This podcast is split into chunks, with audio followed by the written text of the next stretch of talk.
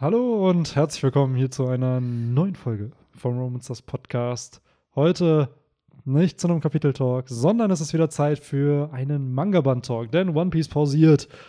Und heute ist so ein bisschen so ein kleiner, würde ich behaupten, Meilenstein, denn wir sind beim zehnten Band angekommen hier vom One Piece Manga. Wir haben fast die ersten 100 Kapitel bequatscht. Wir sind noch nicht bei den 100 Kapiteln angekommen. Das kommt dann im nächsten oder übernächsten Band. Aber so langsam geht's auf in Richtung Grand Line. Und ja, heute quatschen wir über, wie auch immer der Band heißt. Äh, es geht auf jeden Fall mit dem Along Park weiter. Und wie immer, ihr kennt sie mittlerweile. Sie sind seit über 200 Folgen hier am Podcast mit am Start. Ich begrüße ganz herzlich Henry und Viktor. Hallo. Und äh, bevor ich das Wort an Viktor gebe, äh, kann ich dich schon mal ergänzen. Der Band heißt Okay, Let's Stand Up. Hm. Passt eigentlich, wenn man sich so vor Augen hält, was da so passiert. Und das werden wir jetzt ja gleich besprechen. Ja, ich wollte, äh, du hast mir so ein bisschen gerade die Credits schon geklaut, weil ich auch gerade schon davor stand, okay, lasst uns aufstehen. Äh, so wie auch der Titel des ersten Kapitels. Ich glaube, das ist öfter so, ne? Dass dann der Manga also fast immer wird, glaube ich, der Band nach einem Kapitel benannt. Oft Das ist es, glaube ich, sein, das ja. erste, ne? So, oder halt Oder das ich würde letzte. behaupten, dass das, was so catchy ist. Ich glaube, damals äh, auf Whole Cake Island war es, wo ähm, dieser Band, wo Ruffy und Katakuri gegeneinander clashen, war es auch Bad End Musical und das war ja mehr oder weniger das letzte Kapitel vom, vom Whole Cake Island Arc. Also, dass dann immer ein ikonisches Kapitel aus dem Band dann genommen wird. Du müsstest mal analysieren, in jedem Band wirklich ein Chapter genauso heißt Ja. wie der Band. Würde mich aber ehrlich gesagt nicht wundern, weil zum einen noch Oda Arbeit spart, sich da einfach dann einen Titel zu nehmen, den er sich ja eh schon, den er gewählt hat und irgendein Theme, was wir ja mittlerweile herausgefunden haben, hat ja jeder Manga-Band. Und dann, dass man dann nimmt, was ist so der Theme von dem Kapitel und hier ist es ja anscheinend, äh, dass man einstehen muss für das, was man will. Und äh, es repräsentiert ja so ein bisschen auch metaphorisch für das, was passiert und dass dieses Dorf Kokoyasu ja gegen die Along-Piraten dann einsteht und äh, bereit ist zu kämpfen. Wir haben ja auch äh, am Anfang noch so ein äh, Color Spread, äh, wo ja auch von, ja jetzt auf Englisch, vom entscheidenden Kampf im Along Park die Rede ist. Äh, auch ziemlich cool tatsächlich. Da sieht man halt im Endeffekt auch noch mal die Protagonisten vom ganzen Band, nämlich halt zum einen die Strohbande ohne Nami und halt unten dann äh, die Fischmenschen-Piraten, äh, nämlich halt Along, Hachi, Kiss und der letzte hat einen komplizierten japanischen Namen. Ja, auf Deutsch einfach Schwarzgurt. Schwarzgurt auf Deutsch Ja. einfach krass. Das Äh. ist äh, echt ein bisschen einfallslos. Ja. Aber ich finde äh, die Pose irgendwie cool, wie die da unten abgebildet Ja, sind. ich Halt auch mit Along, der Hachi noch so ein bisschen im Schwitzkasten hat. Das ist ja schon so ein bisschen das, was Oda immer wieder mal dann macht. Wenn wirklich die Kämpfe anstehen, wir haben es damals mit der Barock-Firma gehabt oder mit der CP9, jetzt mittlerweile auch gegen die Beast-Piratenbande, dass Oda da halt gerne auch mal seine Antagonisten in, in Szene setzt und sie dann halt auch auf äh, entsprechend Color Spreads packt. Und das finde ich auch ziemlich cool. Ja, auf jeden Fall. Äh, ich bin ja aber in dem Fall jetzt gerade echt nicht sicher, weil ich lese es ja in meiner eigenen App, ob das schon ursprünglich äh, gecolored war, weil hier ist es halt dann nochmal in schwarz-weiß, Ja, ja, auch dann, auf ja, einer also- Seite. Genau, also für den Manga-Band wird es dann immer schwarz-weiß abgedruckt, aber es ist dann halt koloriert. Und das finde ich ja Genau. gerade, wenn man sich diese Early Color Spreads auch noch mal anschaut, die waren ja dann nicht digital gezeichnet. Oder zeichnet ja mittlerweile, das hat er ja selber auch gesagt, die Color Spreads und die Cover oft dann auch mal digital. Da wird ja bei Instagram auch dann mal so ein Speed-Painting-Video gezeigt, wie er da halt draufkommt. Und äh, da ist es halt mittlerweile so, dass, oder zumindest in der Vergangenheit, dass das ja auf Papier noch gezeichnet wurde. Und das finde ich dann schon ziemlich cool gemacht. Äh, ist äh, Benny, ich frage dich aber mal ganz offen, das, Band- das Cover, das ich dir gerade gezeigt habe, ist das das deutsche oder ist das nochmal ein anderes? Ich glaube, das, ist das Japanische. Das ist was- Japanische, äh, ne? Genau. Aber die Äh, haben ja im Deutschen das Bild meistens genommen, aber den Background dann von dem Band selber dann in diesem, ich nenne es ein hässliches Blau dann halt, was dann da gemacht wurde. Und ich Ja. glaube, ab Band 56, 57 waren es dann die Original-Cover aus Japan. Hast, hast du denn äh, im Kopf, wie das deutsche Cover zu Band 10 aussieht dann? Weil hier haben wir Das japanischen Ruffy mit den Fischmenschen genau, im es ist dasselbe Bild. Es ist dasselbe Bild, nur dass der Background Dieses dann halt, hellgelbe da- da bei dir, das ist halt dann blau. bei uns. Genau, ich da zeig's dir einfach gerade mal auf dem Laptop. Aber die haben selbst, die haben selbst in äh, Deutschland jetzt, wo sie es jetzt mittlerweile nicht mehr mit diesem blauen Background machen, hab, färben die das schon noch mal anders wie in Japan. Also dann ist das, während das dann in Japan, weiß ich nicht, dann irgendwie ein rosa Touch hat, Mhm. ist es dann in Deutsch irgendwie babyblau oder so. Warum auch immer. Aber äh, das ist mir aufgefallen, dass das so ist. Und in jedem Ja. Land ist das ja anders. Ja, Das finde ich auch Ja, interessant. am Ende, ich würde jetzt behaupten, wenn, keine Ahnung, Carlsen sich die Lizenz erwirbt, dass die halt den Manga-Band hier verkaufen dürfen, dann sind die auch für das Cover zuständig. Und dann gerade One Piece sollte ja early wahrscheinlich auch einfach an Kinder, war Kinder gerichtet irgendwie. Und dann hat man sich da gesagt, ja gut, lass es einheitlich einfach machen, damit es nicht zu viele Farben sind, damit du erkennst, ah, der Band, das Werk gehört zu dem. So, und durch den blauen Rand, das ist dann One Piece und dadurch wird es dann Die gekennzeichnet. Naruto-Bänder waren ja auch sehr vereinheitlicht. Die hatten dann ja einen weißen Hintergrund und dann war vorne das Cover auch in so einem kleinen Rahmen, der auch zwar meist manchmal gesplashed hat, also dass er auch über den Rand hinweg ging, aber das war meistens auch immer diese weiße Grundfarbe bei den Naruto-Bänden. Äh, aber interessant hier zu sehen, zumindest äh, auf die sehr, sehr begehrte Buchrückenposition haben es dann tatsächlich Arlong und Mumu geschafft Mhm. äh, die man dann bei Band 10 sieht, wenn man sich äh, das Buchregal bei sich zu Hause dann reinzieht. Ja, wenn man denn den Band bei sich steht. Ja. Es ist generell, finde ich halt auch spannend, wenn man immer mit der Zeit, wir können ja dann mit jedem Manga-Band die Cover auch besprechen, weil die werden meiner Meinung nach immer besser. Und man merkt halt auch richtig, dass, dass Oda sich sehr viele Gedanken macht, was er halt auf dem Cover packt. So gerade zum Beispiel Manga-Band 6 war es, glaube ich, wo die Strohbande in einem Anzug einfach sitzt, was ja dann wirklich nichts mit dem Band in irgendeiner Art und Weise zu tun hat oder mit dem, was da inhaltlich passiert.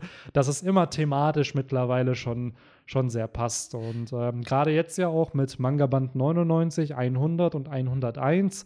100 kommt jetzt, glaube ich, im September raus und 101 Ende des Jahres, Anfang nächsten Jahres. Und die drei Cover bilden dann ja ein Bild. Also das dann, oh, sorry, äh, dass auf der linken Seite Big Mom mit einem Teil der Strohbande zu sehen ist. Auf, das war Band 99. Band 100 ist dann Ruffy mit hinter ihm Yamato und Ace und Zorro und Sanji im Vordergrund. Und 101 ist dann ja Kaido und der Rest der Strohhutbande. Und wenn du die drei nebeneinander packst, hast du rein theoretisch so ein Bild. So, ich erinnere mich nur daran, dass es ja äh, die beiden Manga-Cover äh, während Alabasta, die war, konntest du auch nebeneinander legen und dann Genau. hattest du die Strohhüte und äh, die Barockfirma, die sich gegenüberstehen. Genau, und das fand ich auch ganz ja, cool. Und das finde ich halt, das ist cool. So, dass man da einfach merkt, ah, Oda hat da immer noch Spaß dran, sowas halt einzubauen und Und äh, ein Wort noch zu ja, den Seiten, bevor die eigentliche Story denn jetzt im Band losgeht. Äh, tatsächlich eine Seite jetzt vor dem Kapitel äh, haben wir für mich, glaube ich, das erste Mal, dass Oda jetzt dieses Motiv mit den Nummern einführt, weil wir haben hier dann Ruffy als Nummer 1, Zorro als die 2, Nami als 3, Sanji 5 und Lysop als die Nummer 4, so wie sie auch gejoint sind. Und äh, ja, ich glaube, da, darauf fußt ja dann auch diese ganze weitere Nummerierung, oder ja, nicht? aber auch da ist halt ein bisschen das fehlerhaft, weil Zorro halt der Erste war. Also das Chapter, in dem Zorro ja joint, ist ja dann the first one oder der Erste und Lissop ist der Dritte, Nami die Zweite. Hier ist es halt, ich glaube, Oda fand es einfach cool, hier die Zahlen drauf zu packen. Das ist dann, und ich finde das, Ach so. also finde das, äh, dieses, wa- wa- was ist das? Wir haben ja vorher ein Color Spread, meinst du, und das gehört ja auch noch mal, das ist ja noch mal ein separates Bild dann. Ähm, so sehr. Äh, oh, sorry. Äh, wir, äh, kurz zum Disclaimer, falls mal vielleicht die Stimme von mir oder Henry ein bisschen leiser ist. Wir drehen die ganze Zeit das Mikro äh, hin und her. Und vielleicht vergessen wir manchmal, es äh, an den Mund zu bringen. Ähm, ich meine nämlich, dass dieses Bild, von dem ich gesprochen habe, wie gesagt, im Original dann nur in Schwarz-Weiß abgedruckt ist und jetzt halt nur in der digitalen Version, die ich hier habe, ist es, glaube ich, nochmal so nachgecolored. Äh, ist, glaube glaube ich, original Schwarz-Weiß. Nee, nee, das Ja. ist hier auch farbig bei mir. Ach, Also, wirklich? Ja, ja, ja. Okay, cool. Dann Also wie schon gesagt, das, so. was im Manga-Band sozusagen schwarz-weiß ist, war dann meistens dann auch kolo- koloriert, gerade bei, weil das ist ja dann eine, auch eine Form von einem Color Spread, nur dass es halt nicht eine Doppelseite ist, sondern halt eben nur eine Seite. Gibt es eigentlich die Manga-Bände mittlerweile auch, also One Piece jetzt in dem Fall koloriert, also so richtig offiziell Digital, ja. Da gibt es ja von, ich glaube, von Shueisha, also die offizielle bis Band 93, 94. Die ist aber, glaube ich, nicht von, also von, die wurde inoffiziell übersetzt im Internet. Ich weiß nicht, ob es eine offizielle Wiz-Translation gab, aber in einem Manga-Bandform gibt es das, soweit ich weiß, nicht. Weil Mhm. ähm, ich glaube, das wäre auch einfach zu teuer. Wenn du da Mhm. einfach dann die ganzen Farben drucken müsstest, dann würdest du wahrscheinlich 20 Euro, 30 Euro pro Band zahlen, um dann so 100, ich glaube 192 Seiten sind es pro Manga-Band, den man im Durchschnitt hat, dass das dann den Rahmen sprengt und das sich wahrscheinlich auch einfach nicht rentiert, weil sich das gar nicht so viele Mhm. Leute holen würden. Mhm. Ähm, zum Beispiel Full Metal Alchemist hat ja jetzt so einen, es gibt ja diese Massivbände mittlerweile, wo dann irgendwie zwei, drei Bände in einem zusammengefasst sind und Carlson macht das ja jetzt zum Beispiel bei Dragon Ball oder Naruto, also bei Stories, die schon fertig sind. Und ich gehe safe davon aus, wenn One Piece auch fertig ist, dass auch One Piece solche Massivbände in So Deutschland Steelbooks. ja, so größere. Und davon gibt es dann aber zum Beispiel Full Metal Alchemist hat noch mal eine hochwertigere Version davon, wo du merkst, das Papier ist viel, viel dicker. Und Mhm. das kostet dann aber, ich glaube, ich gucke gerade mal nach, aber ich glaube, das war bei 20, 30 Euro für. Ja, von Dragon Ball so- kenne ich auf jeden Fall die ja dicken Bände, die ja praktisch ja einfach nur über Dicke haben. Es Mhm. gibt aber auch, weiß ich, welche, die dann auch ein höheres Format haben. Also die dann tatsächlich sogar DIN A4 sind oder so. Wo dann auch irgendwie, weiß ich nicht, vielleicht dann zwei Seiten untereinander sind oder sowas. Auf jeden Fall gibt es da gerade, wie du sagst, bei den fertigen Sachen halt verschiedene Angebote. Genau, 18 Euro kostet dann halt die, diese größere Version von Full Metal Alchemist. Hat hier dann 544 Seiten. Ich schätze mal, das sind dann drei Manga-Bände, so wie bei Carlsen die, wie heißen sie denn, die XXL-Version oder die, äh, Sam, die, die größeren Bände halt. Und ja, bei, bei Carlsen zahlt es halt dann 10. Was halt Sinn macht, ne? weil anstatt dann 18 Euro für drei Bände zu zahlen oder 19 Euro, zahlst du dann halt entsprechend 10 Euro und kriegst halt halt dieselbe Anzahl an Kapiteln. Und für Werke, die schon abgeschlossen sind, macht das schon Sinn. Ich glaube, für Yu-Gi-Oh! soll das jetzt bald kommen. Ganz cool. Ähm, aber One Piece, ja, wahrscheinlich, wenn die Story dann vorbei ist. Wobei man da ja grundsätzlich auch schon mal so langsam anfangen könnte bei One Piece. Ja, also sicherlich, ne? Aber wenn du bedenkst, keine Ahnung, wenn du. Wann ist One Piece fertig? So in fünf, Lass sechs, uns nicht wieder die Ja, Theorie ja. aufmachen. Ich ja, glaube, genau. Nur ich frage mich ja gerade, weil so ein Massivband hat dann ja drei Bände in einem. Das heißt, in einem Jahr, wenn du. Ah, wobei, es geht eigentlich. Wenn du dann drei, vier Bände im Jahr release, sind es ja gerade mal nur 10, 12 richtige Bände. Also ja, klar, dann hättest du ja bei One Piece locker zehn Jahre eigentlich, bis du dann mit allen Massivbänden durch bist. Also ja, Mhm. eigentlich könnte man da theoretisch mit One Piece auch jetzt schon anfangen. Aber ich glaube einfach, dass man wirtschaftlich denkt, dass es halt immer noch läuft und dann sollen lieber drei Manga-Bände Ja, ja. In dem Sinne 19,50 Euro kosten, anstatt 10. So, Ja, ja, das ist ja auch, eigentlich ist es sogar schlauer, wenn man dann auch nach dem Ende von One Piece nochmal fünf oder zehn Jahre wartet und dann halt diese ganzen Collectors Edition Jo. oder 50 Jahres Edition und sowas alles halt Dragon Ball hat das ja gemacht. Die hatten, das weiß ich noch, das war, so habe ich mir das erste Mal Dragon Ball geholt. Das waren halt 2 in 1 Bände.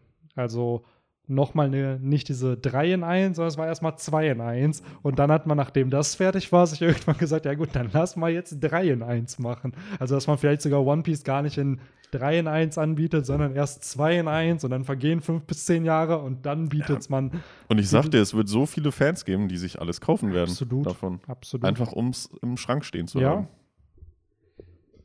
Ich meine, bei Harry Potter machen sie es ja bis heute so gefühlt. Alter, dass halt Harry- immer noch neue Ey. Buchsammlungen oder Song of Ice and Fire bei genauso. fucking Harry Potter, ne? Die machen bei mittlerweile hast du gerade die Early Books einfach in den verschiedensten Häuserversionen. Dann hast du die Ravenclaw-Version von Stein der Weisen und die Gryffindor-Version von Stein der Weisen und die Ich Hufflepuff oder. Slytherin. Ich So. kenne jemanden, der hat schon längst alle Bücher und jetzt werden noch mal alle in der Hufflepuff-Variante Ja, gesammelt, weil So, und das, finde ich die crazy. Also, was ich cool fand, die haben bei Harry Potter ja mittlerweile diese Illustrated Versions, also die ersten vier Bücher sind mittlerweile draußen und dann hast du halt wirklich Jim Kay, ein Artist, der die dann gezeichnet hat, nochmal mit dem Originaltext. Das hat dann so ein größeres Format auch, aber du hast halt richtig coole Artworks einfach so und hast dann nochmal andere Bilder als das, was du in den Filmen gesehen hast. So, und das finde ich dann hat dann irgendeinen Mehrwert. Aber wenn es jetzt ein anderes Cover ist, weiß ich nicht, das ist dann Ich meine, im Endeffekt geht das ja auch schon mit Disney jahrzehntelang so. Die bringen ja auch ihr äh, selbst sowas wie Schneewittchen und äh, oder auch Dschungelbuch, Pinocchio äh, dies, das, das wird ja gefühlt alle zwei, drei Jahre gibt es da eine neue DVD-Fassung von, die man sich kaufen kann, die aber eigentlich auch nichts Neues Ja, bringt, da. außer dass es halt aktueller ist. Ja, Also sogenannte Reboots, glaube ich, ne? Nennt man das dann? ja. Nee, oder meinst du jetzt einfach nur andere Cover für DVDs oder, weil gerade bei Disney ist mir aufgefallen, wenn Disney gerade jetzt 90er, 2000er einen Film hatte, jetzt Aladdin, Mulan, whatever, dann kam der zweite Teil immer als Direct-to-DVD raus. Achso, So, nee, ich, ich meinte eigentlich einfach nur generell, so zum Beispiel den Originalfilm Das Dschungelbuch, den Ja. Cartoon. Den kaufst du dir im Saturn weil, oder in einem anderen äh, Medienfachgeschäft deiner Wahl und äh, in drei Jahren steht dann eine neue DVD so von Das Deluxe Dschungelbuch drin. Edition, So, so aus Metall verpackt. Deluxe oder halt einfach jetzt äh, auf der noch besseren DVD oder sowas, wenn Blu-ray rauskommt, kommt auch noch mal eine Version und so meine ich das halt einfach. 2. Im, Im Endeffekt, wo halt andere Filme ne, irgendwann ja einfach nicht mehr rauskommen Ja. oder halt schwerer zu besorgen sind. Gerade bei Disney weiß ich, das fällt immer wieder auf, äh, wie doch zahlreich die verfügbar sind. Aber die werden halt immer wieder neu aufgelegt. Deswegen gibt es ja manchmal Phasen, wo du halt dann irgendeinen Film nicht bekommst, so und dann so wartest ein Jahr, steht er wieder in den Regalen. Ja. Aber ja, vielleicht sollten wir trotz alledem so langsam auch mal zum eigentlichen Thema kommen, nämlich zum Band 10. Ja, manche Leute würden denken, wir sind keine One Piece Podcast. so, ist, ich würde behaupten, das ist Blasphemie.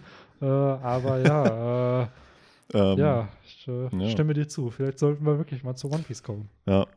Ich hatte so ein bisschen, ähm, muss mich so ein bisschen, oder habe mich so ein bisschen in der aktuellen One Piece-Situation wiedergefunden beim Lesen dieses Bandes, denn es sind eigentlich nur Battle-Chapter Mhm. und äh, verschiedene Kämpfe der Strohhüte. Und ich glaube, in dem Ausmaß hatten wir das jetzt bislang noch nicht, dass eigentlich das komplette Band mehr oder minder ja nur Kämpfe waren. Mhm. Ich glaube, auf der Barati hatte man so ein bisschen, aber halt, wie du schon sagst, so komplett nur Kämpfe, glaube ich auch noch Ja. nicht. So, und das sind die Glory Days, wo einfach jeder Strohhut auch kämpfen darf. Ja. So, du hast da wirklich Ruffy, Zorro, Sanji, Lissop, Nami nehme ich jetzt hier mal raus, weil die kämpfen ja für sie.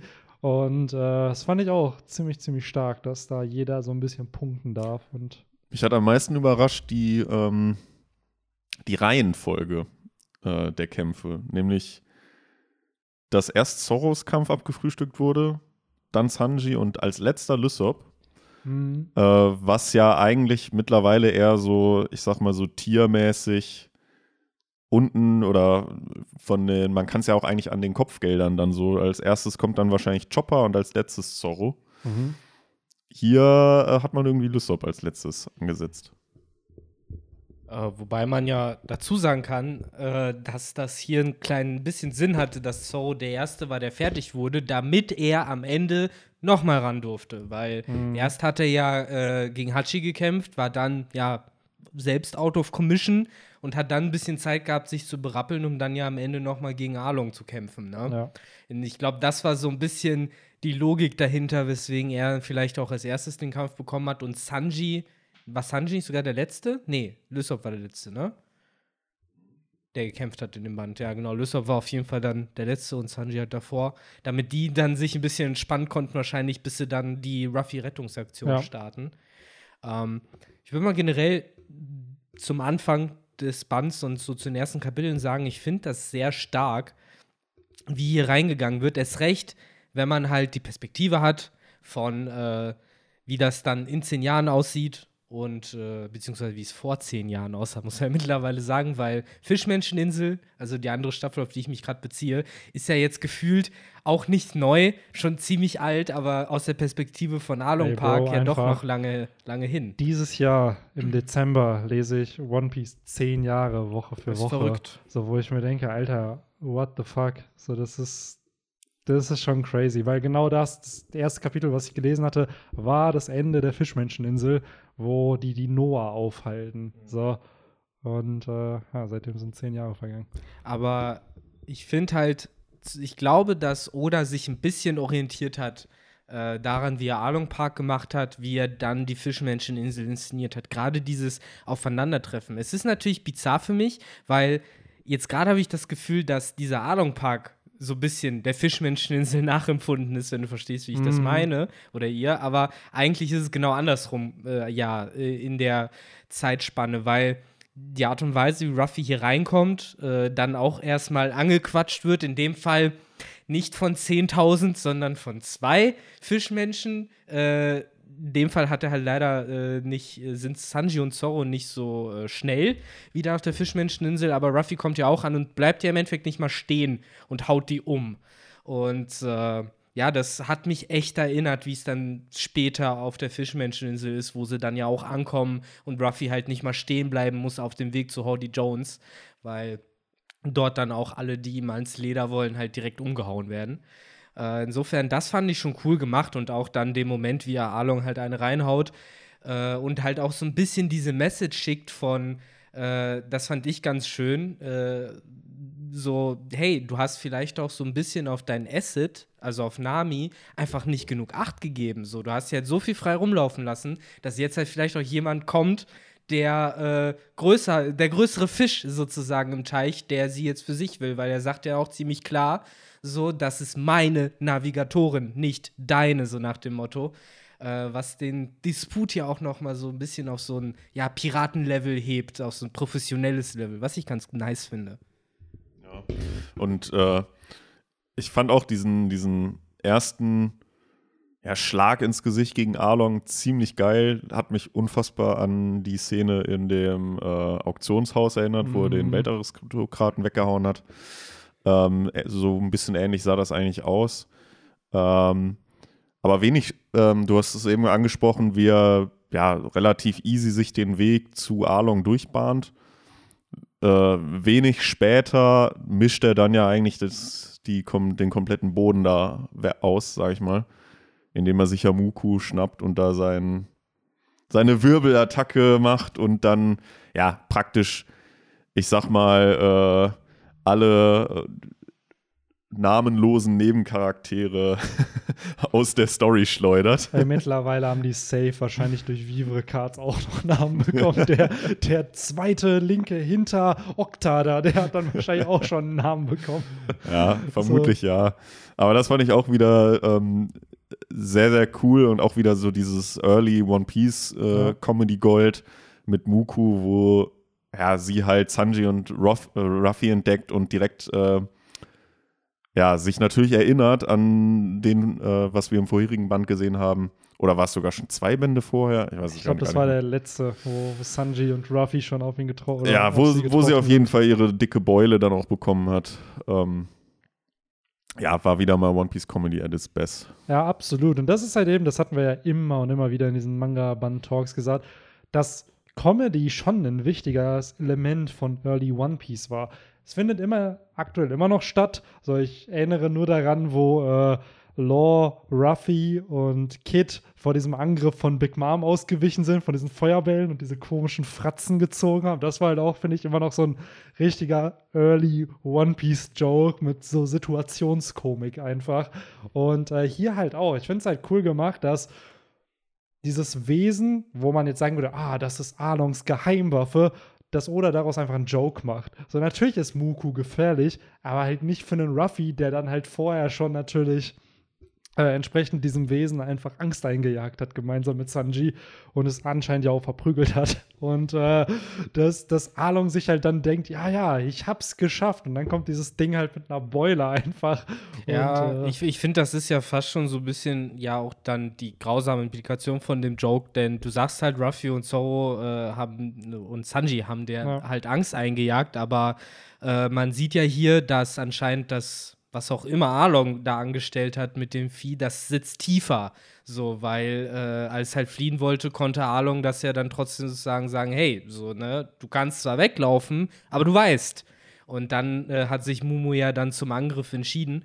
Was auch so ein bisschen die Foundation dafür setzt, finde ich, und generell auch so, ja, wie Mumu und auch Okta ja ein Stück weit inszeniert sind, dass man merkt, okay, das sind jetzt nicht gerade die komplett bösen äh, Charaktere hier, sondern ja, die versuchen halt auch irgendwie einfach klarzukommen. ja. Und gerade Mumu tut einem da auch echt so ein Stück leid, weil was soll, wo soll das Vieh hin so? Entweder wird es von Arlong äh, böse angeguckt oder halt von Ruffy, ne?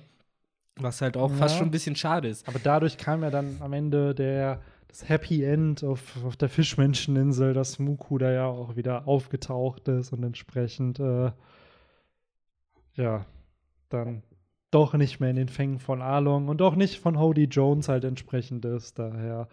Ähm, aber ich muss sagen, ich fand diesen, zum einen, das war ja im letzten Band am Ende dieser Walk zum Arlong Park, aber auch hier der Walk zu Arlong war halt mega inszeniert. Und wie, wie Henry das schön beschrieben hat, mit dem es ist einfach sehr, sehr satisfying, wie Ruffy ihn Mhm. da halt in, ins Gesicht schlägt. Und es hat durchaus Parallelen zum Sabaody Archipelag. Und wir erfahren ja auch auf der Fischmenscheninsel, dass Arlong, oder in dem Flashback von Jimbei war es, glaube ich, dass Arlong ja seinen Arlong Park nach dem Sabaody Park aufgebaut hat.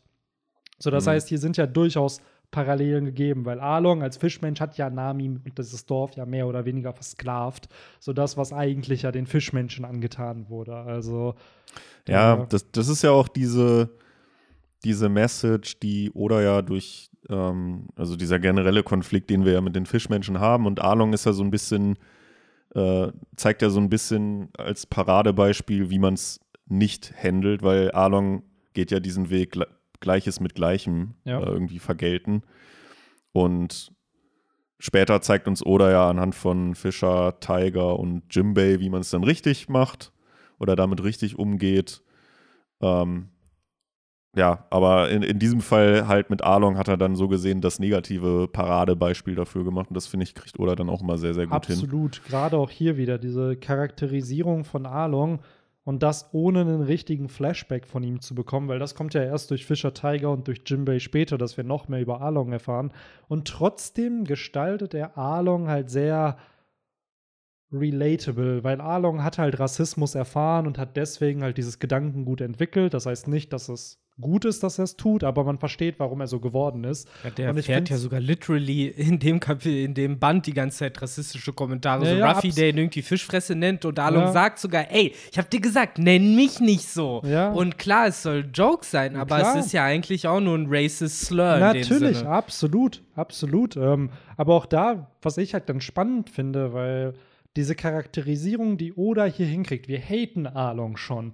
Und dass wir trotzdem mit Hody Jones einen Antagonisten haben, den wir noch mehr haten, weil der einfach noch schäbiger ist als halt Arlong. Arlong ist gegen Menschen rassistisch, aber nicht gegen sein eigenes Volk, wohingegen Hody Jones das absolut egal ist, ob du ein Fischmensch oder ein Mensch bist. Und der geht halt über Leichen, Genau. ne, was Arlong Arlong ist ja in, macht. den, in diesem Band auch sehr bedrückt, dass seine Leute attackiert werden und dass es denen schlecht geht, was ja zeigt, dass er ja zur Empathie fähig ist, dass er ja anscheinend schon irgendwelche freundschaftlichen Gefühle für diese Leute halt hat, Ja, ja. weil sonst wird er ja nicht so reagieren. Später kommt es ja dann auch irgend, da schlägt der Nami auch diesen Deal vor, von wegen, äh, entweder du schließt dich mir an oder ich äh, ja, töte halt alle Menschen hier im Dorf. Äh, und äh, selbst wenn du dich mir anschließt, die Stroh, den Strohhüten geht es halt so oder so an den Kragen, weil die haben halt meine Mates halt äh, Ja. verprügelt und das lasse ich denen halt nicht durchgehen. Also äh, daran sieht man ja auch, dass ja, seine Männer ihm halt schon nicht egal sind, wie das jetzt einem Hody Jones halt oder bei einem Hody Jones halt der Fall war. Ja. Und das finde ich halt schon wieder, da differentiated Oda ja schon immer, dass halt, dass er schaut, so wer, selbst wenn ein Antagonist böse in unseren Augen ist, dass er den trotzdem manchmal noch gute Charaktereigenschaften halt gibt, die der Charakter nicht bräuchte, weil wir hassen ihn ja sowieso und sind ja nicht d'accord mit dem, was dieser Charakter tut, aber dass da trotzdem sich Oda diese Mühe gibt, da noch eine Schicht an, an Tiefe halt mit einzubauen. Ja, aber es halt ne, die Charaktere halt einfach glaubwürdiger machen Ja. lässt, weil niemand würde es halt Spaß machen, auf lange Sicht halt immer nur irgendwelche Abziehbilder. Ich meine, wir haben es halt nicht mehr die 80er, wo du einfach sagen kannst, hey, das ist ein Russe oder hey, das ist ein, äh, weiß ich nicht, Afghaner oder sonst was, also ist er automatisch ein Terrorist. So, so Mhm. lief ja damals und heute musste halt schon ein bisschen mehr äh, Fleisch für deine Gegenseite liefern. Das stimme ich dir voll und ganz zu. Nur man darf halt nicht vergessen, dass dieses Chapter halt 1999 halt rauskam. Ne? Das ist jetzt mittlerweile halt dann auch schon 22 Jahre her. Und das Storytelling, was wir halt heute genießen, klar, da erwarte ich, dass ein Charakter acht Dimensionen hat und die verschiedensten Facetten aufbringt.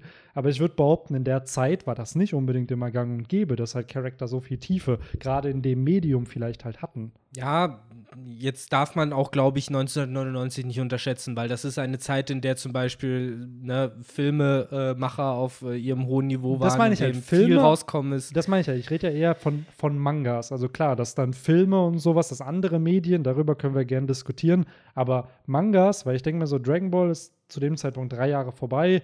Ich frage mich, was hat 1999, hat Naruto dann angefangen? Hunter Hunter lief da halt schon.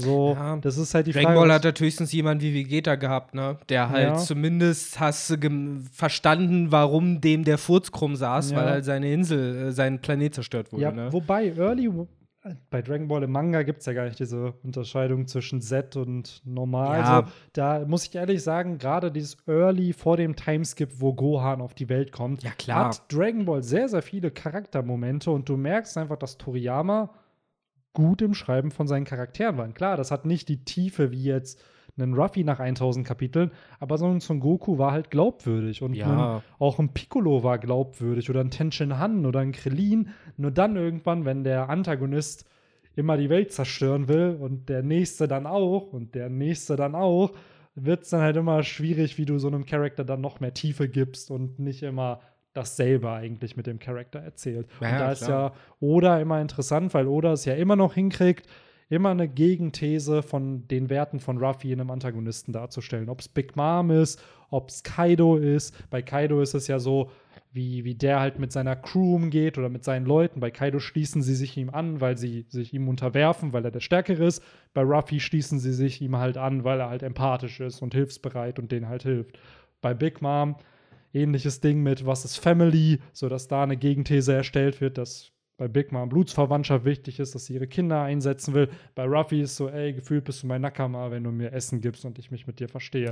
So, und das Arlong ist es halt Rasse. Rasse, genau. So, und äh, das ist halt okay nach 80 Chaptern sowas, aber selbst nach 1000 Chaptern immer noch neue Facetten von deinem Protagonisten zu zeigen, die du nicht kanntest, ist halt dann die Kunst, die, die dann One Piece am Ende halt auch zu dem macht, Ja, was es ist. Ey, versteht mich nicht falsch. Also für mich bis heute äh, mit einer der größten, positivsten Beispiele für Long-Term Storytelling, die ich bis heute so bewundere, ist Arlong. Und die Art und Weise, wie er in One Piece stattfindet und wie er halt hier im Arlong Park auftaucht und dann später mit dem Rückblick vom Fischer Tiger und der ganzen Jinbei-Geschichte, der halt ja auch hier vor zwei Bänden ne, erwähnt wurde. Jinbei hat Arlong freigelassen und dass das halt so stringent durcherzählt wurde, da glaube ich halt auch solche Aussagen wie, ja, der hat Shabaodi Archipel schon im Kopf gehabt und dann Arlong Park davon abge abgewandelt sozusagen.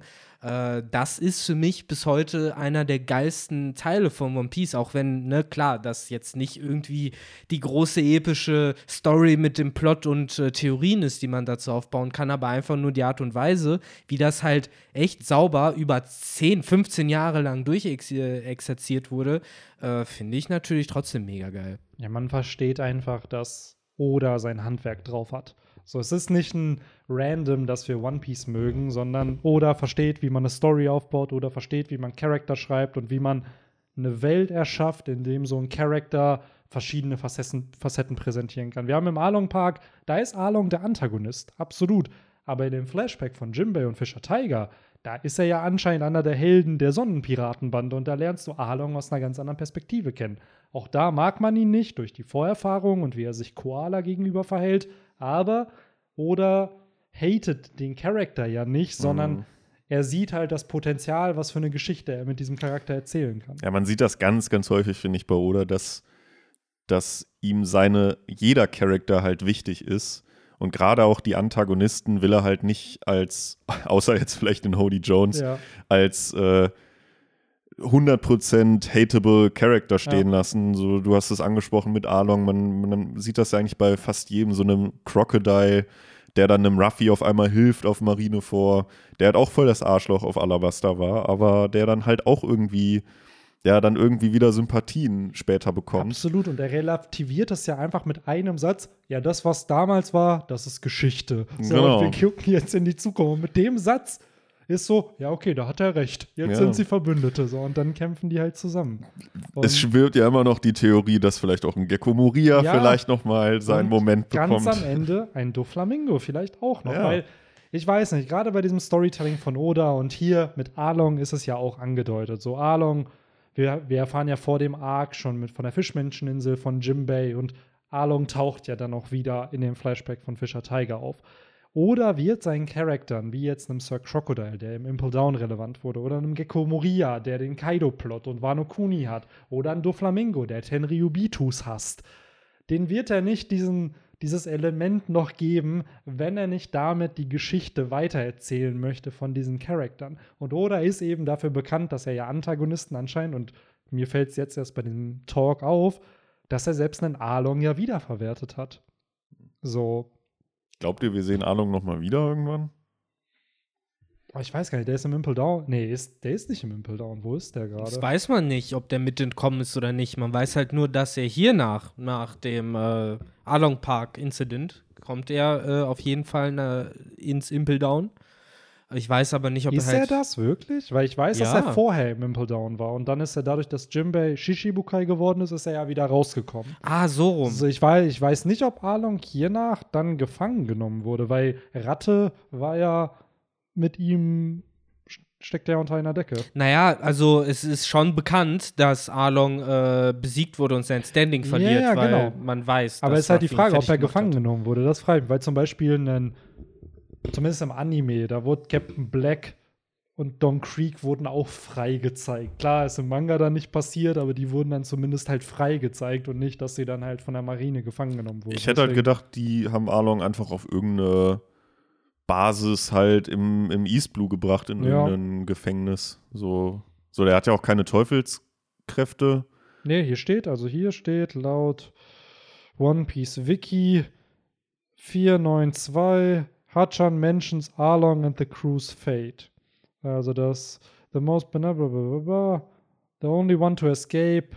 Ah, okay, dass Okta der einzige war, der entkommen konnte. Und das ist ja Von Ah, jetzt, also dem Incident hier mit der ja, Strohbande. genau, weil es gibt ja auch die Okta Cover Story. Es gibt ja, die ja dann nie im Ja, ja. Anime rauskam. Und da ist ja Okta ja freigekommen. Ich glaube, da wird das sogar, ich schaue es mir gerade an, während wir hier Ja, ja. quatschen. Glaub, Wobei ich mich jetzt dann auch wiederum, als ich jetzt eben den Satz gesagt habe, von wegen, er hat ja keine Teufelskräfte, das heißt, man braucht keine Seesteinzellen. ja. Aber man sieht ja sogar noch in diesem äh, Band, dass er mit seinem Gebiss durchaus fähig ist, äh, einiges an Material zu, zu zerstören und zu durchbeißen. Alter, auch da wieder, ne? So, man denkt so, oh, was für ein kranker Move von Arlong mit seinem Gebiss. Und was macht Ruffy dann einfach? Ja, ja. Deckt sich das Gebiss selber halt rein. Das ist halt man- wieder so ein Ruffy-Move. So ein ne? typischer Ruffy, aber auch da wieder dieses typische, Ruffy nimmt sich halt Fähigkeiten von seinen Gegnern und setzt sie mit seinem eigenen Kampfstil ein. Manchmal funktioniert es halt nicht, wie Mhm. jetzt in dem Fall. Und manchmal schaut er sich von seinen Gegnern doch dann was ab. Ähm, also hier in Chapter 182 in der Cover-Story flüchtet Okta von einem Marineschiff. Und ich würde jetzt mal stark implizieren, dass Arlong und die anderen da drauf sind. So dass die jetzt nicht separat voneinander irgendwie getragen werden. Und da auch, by the way, ziemlich cool, ähm, da taucht ja dann schon Kami in der Cover-Story von Okta auf. Und Mhm. Kami hat gefühlt vor Skype hier dann halt schon ihren ersten Auftritt, obwohl sie ja im Anime dann halt erst im Sabaudi Archipelag irgendwann auftaucht. Ach, krass. Und das ist dann auch, auch da gab es manchmal ein bisschen diese Diskrepanz. Das ist offiziell im Manga dann auch die erste Meerjungfrau, die auftaucht. Im Anime war es dann halt die, wie hieß sie, Oma Kokolo, Kokolo, ja. genau, die dann da. Apropos Cover-Story, in dem Band haben wir auch eine coole Cover-Story mit Helmeppo und Corby. Mega cool. Das ist auch eine der, glaube, mit, mit Buggies die einzigen, die animiert wurden Mhm. damals. Wo auch dann noch teilweise in der Cover-Story schon ein Gab auftaucht. So, wo man aber dann natürlich nicht weiß, dass es Gab ist. Er trägt eine Kapuze, weil in dem Hunde. Dawn es gab damals die zweite oder dritte Version von dem Romans Dawn ähm, One-Shot-Manga, der dann ja zu One Piece wurde. Da taucht, da hat nämlich Ruffys Großvater ihm die Teufelsfrucht gegeben. Und der Großvater sieht einfach eins zu eins aus wie Garb. Also der, das Design von diesem Charakter gab es halt auch schon in den 90ern und ich glaube, Oda hat extra diese Kapuze halt draufgesetzt, damit Leute nicht sofort checken würden, dass das halt der Großvater von Ruffy dann in dem Ja, Sinne halt ist. Ich kann mich auch immer noch dran erinnern, an damals, als ich den Anime halt geguckt habe, wo er dann ja auftauchte mit seiner Hunde. Mütze. Und ich mich dann immer gefragt habe, ey, was ist eigentlich aus diesem, aus diesem Marineadmiral geworden, der wie diese Hundemütze auf hatte? Den hat man nie mehr gesehen. so, ich habe das halt damals überhaupt nicht gecheckt. Aber okay. ja. Ja, das war, bin ich ehrlich, das war schon ein cooler Moment auch wieder da von Early One Piece, wo Oda schon sehr wichtige Charakter einfach einbaut mhm. und es keinen Kontext gibt, dass die überhaupt wichtig sind in irgendeiner Art und Weise, weil bei diesem gab in der Cover-Story, den hättest du halt so schnell wieder vergessen. So, und dann taucht er ja auch erst, was, ja, was sind das, 350 Chapter später taucht er dann auch erst wieder auf und wird dann halt relevant. Ja. So. Was ich halt cool fand bei der Cover-Story, äh, ein Bild ist mir da hängen geblieben, wo sie, glaube ich, den Boden schrubben müssen oder so. Oh, und El Meppo eine Zigarette irgendwie in der Hand hat. Warum auch immer, aber er hat halt eine Zigarette da in der Hand. Ach, der gute, äh, gute alte Helmeppo. Aber das da? ist ja sowieso sein Struggle in dieser Cover-Story, dass er ja von, von seinem hohen Roster erstmal runterkommen muss. Mhm. Ähm, hat Oda wieder mal sehr gut inszeniert. Ja, absolut, auch da. Ich bin immer noch großer Fan von, von One Piece Cover Stories, weil ich finde es so eine simple Art eigentlich von Storytelling und trotzdem kannst du in diesem Format von einem Manga so viel damit erreichen. Weil anstatt diese ganze Cover-Story von Corby jetzt in zwei Chaptern zu thematisieren, thematisierst du es halt in 30 Kapiteln mit einem Bild pro, pro Chapter auf dem Cover einfach. Und äh, ja, ich finde das immer noch sehr, sehr, sehr, sehr toll. Hat das Oda erfunden, diese Idee? Ich Oder One schon. Piece? Ich kenne keinen anderen Manga, der das hat. Und ich habe es ja auch in einem Kapitel-Talk, glaube ich, schon mal erwähnt, dass ich nicht verstehe, warum andere Mangaka das nicht machen. Ja. Weil es ist am Ende ein Coverbild, was du zeichnest. So, und du kannst deinem Universum so viel mehr Tiefe einfach geben. So dass du, weil jetzt auch My Hero Academia, selbst Naruto, da hätte man doch, ich will, ich will die Mangakas nicht kritisieren, aber ich denke mir so, boah, das hätte doch so viel mehr Tiefe dem Universum gegeben, wenn du einen Charakter genommen hättest, der jetzt gerade nicht für den Arc zentral ist und dann lässt du den für 30 Chapter einfach da halt 30 Cover Stories halt irgendwie machen mit My Hero Academia bin ich nicht bewandert, aber zumindest bei Naruto wird mir halt sofort einfallen, da hätte man halt super äh, einbauen können, wie die Akatsuki gewisse, ähm, wie heißen sie, hießen sie nochmal, Jinjuriki äh, einfangen, was halt teilweise einfach offscreen passiert ja. ist. Das hätte man da super, äh, ja, einbauen können. Und das hat ja Oda zumindest hier mit Corby hat das ja dann schon, oder Buggys Körper ist ja das erste. So, der taucht dann ja im Loketown Arc wieder auf. Dazu kommen wir dann wahrscheinlich im übernächsten Band. Äh, dann haben wir Corby, der ja wirklich zur Gab geht, gemeinsam mit Helmeppo. Später Jimbei, der das Poneglyph zu Alvida bringt. Dann hast du jetzt Capone, der Lola findet, die dann später wahrscheinlich bei der Reunion mit der Strohbande wieder dabei sein wird. Also Oda nutzt ja schon die Cover-Stories, um besagte Dinge, die man dann offscreen behandeln müsste, onscreen zu behandeln, ohne dass es aber Seiten von dem eigentlichen Kapitel wegnimmt. Und ich glaube, das ist das, was Oda damit will. Er weiß, er hat nur eine begrenzte Anzahl an Seiten mit jedem Chapter, aber es frisst keine Seite vom Chapter. So, weil ein Cover musst du halt in irgendeiner Form halt haben. So, und dann ist für Oda so, ja, cool, mein Cover ist eine Story. Von der Story. Mhm. So. Ja, auf jeden. Äh, ich glaube, manche Autoren denken sich dann halt auch, ich möchte bewusst eben keinen Handlungsstrang auf diese Weise erzählen. Das hast du bestimmt halt auch. Äh, ich glaube, der Trick da ist halt einfach, dass man sich äh, ja, generell, klar, bei Naruto ha, habt ihr vollkommen recht, da hätte man durchaus so die eine oder andere Coverstory machen können. Ich bin mir nicht sicher, ob ich gerne eben sowas, wie was Henry gesagt hat, mit den Jinchuriki gern gesehen hätte. Das hatte man in Fillern im Anime ja gehabt, äh, wo du dann zum Teil halt den dreischwänzigen und den sechsschwänzigen auch thematisiert gekriegt hast. Aber äh, als Cover, weil da ist halt wirklich nur so eine Seite, äh, da würde es mir dann auch nicht reichen zu sehen, wie die halt irgendwie über der besiegten Person stehen. Da würde ich halt ja schon gerne den ganzen Kampf sehen. Also. Äh, es würde sich ja über mehrere Kapitel dann äh, erzählen lassen. Aber ja. Ja, es ist halt entsprechend. Ich habe jetzt gerade auch noch mal gegoogelt, ob es das in anderen Werken gibt. Und laut meiner ersten Google-Suche halt wirklich nur in One Piece. Und ich kann natürlich die die Art verstehen, wenn du halt ein kleines Werk hast, was dann 100, 200 Kapitel hat. Klar, wenn du jetzt nicht einen Cast von Hunderten von Charakteren hast, ist es natürlich schwierig, weil du eine prägnante Story erzählen willst. Aber gerade bei Stories, die halt ein größeres Universum aufbauen, mir fallen jetzt spontan Naruto halt ein. Mir fällt jetzt Black Clover ein oder halt auch Boku no Hero, die das Potenzial durchaus haben, wo du weißt, ey, die haben locker 20, 30 Charakter, die spannend sind, aber gerade einfach nicht im Fokus sind, denen man sowas halt hätte geben können. Und mein Gedanke ist eher nicht dieses, ja, okay, du bietest da ja Stories an, sondern ich, es macht die Welt einfach richer. Es macht ja deine, dein fiktives Universum einfach so viel spannender, wenn du das halt mit drin hast. Weil wir sehen es ja jetzt, wir diskutieren halt richtig über solche Cover-Stories und die haben ja mit der primären Handlung eigentlich gar nichts zu tun. Ja, das ist halt, glaube ich, auch der Trick an der Cover-Story. Du musst die halt so bauen, dass äh, ja, sie halt auch wirklich nicht erstmal den großen Einfluss auf die Story hat, so dass du sie theoretisch auch rausschneiden könntest. Äh, klar, dann würdest du halt zum Beispiel Sachen nicht wissen wie, oh, wie ist ein Buggy wiedergekommen mhm. oder ne, wieso ist Corby bei der Marine. Ähm, nichtsdestotrotz, äh, klar, wenn es halt zu wichtig sozusagen wäre für die Hauptgeschichte, dann wäre es halt auch schwierig, wobei wir auch da ja bei One Piece das ein oder andere Covers, die, die ein oder andere Cover-Story hatten, wo man schon dachte, wow, das hätte man dann, die Info ist ja doch sehr wertvoll. Ähm, aber ja, an sich natürlich ein mega cooles Konzept. Bei One Piece funktioniert es halt einzigartigermaßen halt mega gut.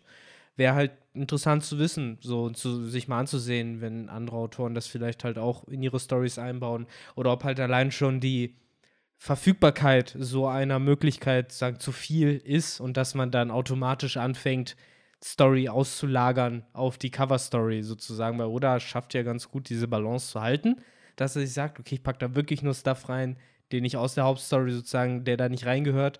Andere Autoren würden mit der Macht vielleicht nicht klarkommen und dann irgendwie voll wichtige Handlungsstränge in diese Cover-Story packen, wo man sich dann fragen würde, was soll das? Ja, klar, also man muss sich natürlich das dann in Erinnerung oder im, im, Gedächtnis haben, was man da dann in der Cover-Story erzählt, weil das ja dann auch Kanon ist.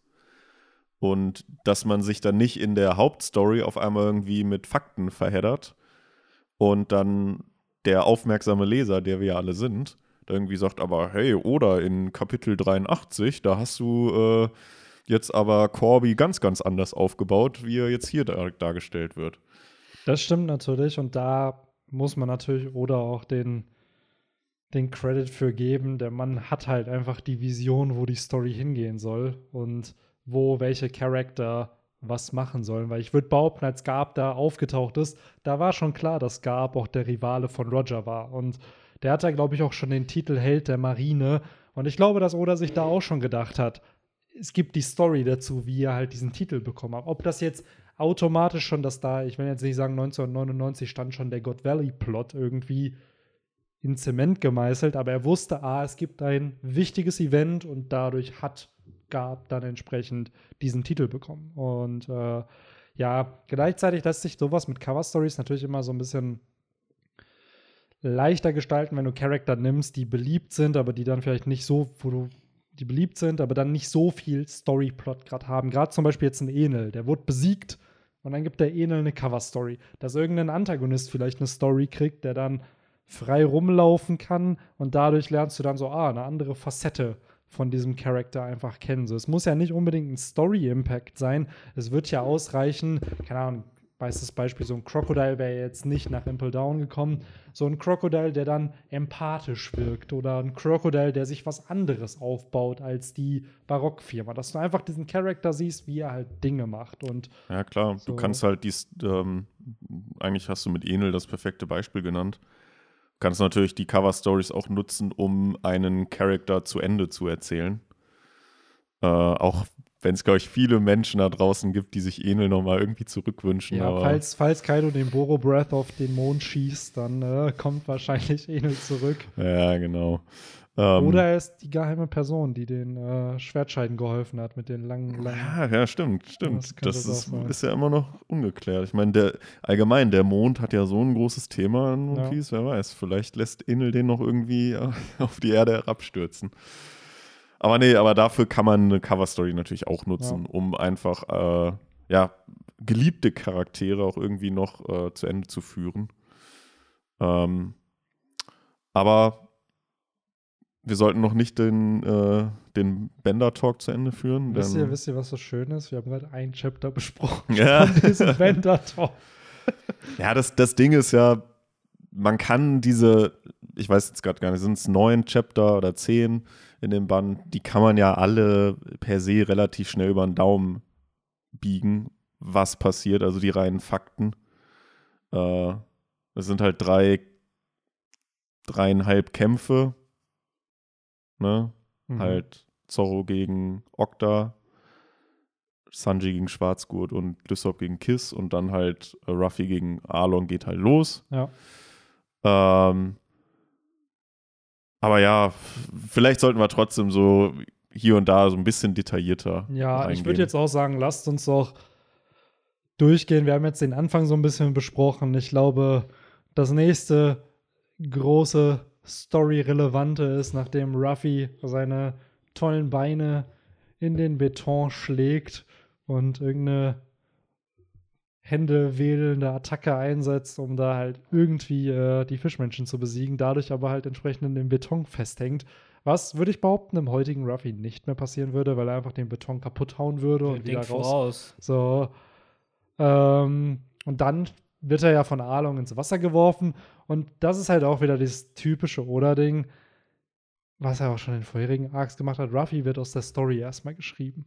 Ob er in einem Käfig gefangen ist, von Michael Jackson hypnotisiert wird, so, oder halt entsprechend hier ins Wasser geworfen wird.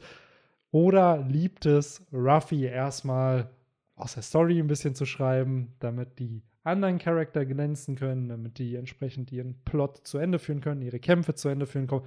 Und dann kommt Ruffy für, für den finalen Clash zurück.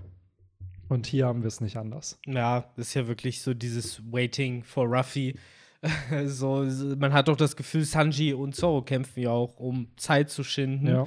Äh, Lysop, gut, der Einzige, der im Endeffekt für seine eigene Haut irgendwie versucht Naja, zu kämpfen. Lissop ist, wie heißt er, ist es Joseph Joestar? Die, Ja, gute ja. alte Taktik, einfach wegrennen. Die legendäre Taktik, genau, im Zweifel einfach loslaufen in die andere Richtung und hoffen. Und äh, wir haben ja noch mehr klassische Tropes, die dann später in One Piece gern verwendet werden, so eben wie Zorro, der schwer verwundet ist und deswegen natürlich nicht auf 100% kämpfen kann. Was, Wer kennt das äh, nicht? was halt eben dann äh, die Möglichkeit eröffnet für Oda anderthalb Chapter äh, Octopus-Scherze zu machen mit äh, Hachi und seinen sechs Schwerter Ich habe es gerade nicht so im Kopf. Wird hier schon erwähnt, dass Okta nur der zweitbeste Schwertkämpfer der Fischmenscheninsel ist? Ja, er meint Das halt nur, dass kein Mensch äh, sich ihm stellen kann Ah, und dass okay. jedes seiner Schwerter 300 Kilogramm wiegt. Ja, natürlich. Äh, und fand ich übrigens auch äh, ein interessante, interessantes Detail, weil ja auch hier, äh, obwohl der Kampf an sich für Zorro jetzt kein großes Problem darstellt, abseits seiner Wunde, äh, wird ja wieder so ein bisschen seine Philosophie äh, vertieft, weil er ja meint, so, ne, meine Schwerter, die wiegen halt mehr. So, Mhm. da, da ist mehr dahinter, worauf halt eben Hachi dann ein bisschen dumm antwortet, ja, nee, meine Schwerter wiegen 300 Kilo pro Schwert. Ne, und Zorro dann halt auch im Endeffekt sagt, ja, so, so ein Schwachkopf wie dir, ne, mit dem brauche ich nicht weiter reden. So, du weißt halt nicht, wo, was ich meine.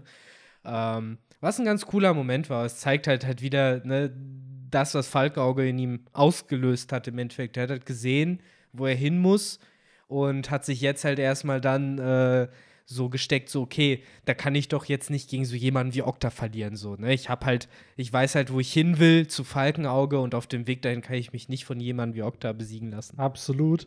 Aber ja, ich sehe es hier gerade nochmal. Chapter 84. Did you know that aside from one man, I, Hachi, bla bla bla, I am the number one swordsman in Fishman Island. Das ist wie wenn du als der Zweitbeste sagst, ja, aber nach dem bin ich der Beste oder der, der Erste. Also hier wird ja dann schon dieser, dieser Hyoso so ein bisschen Ja. angedeutet.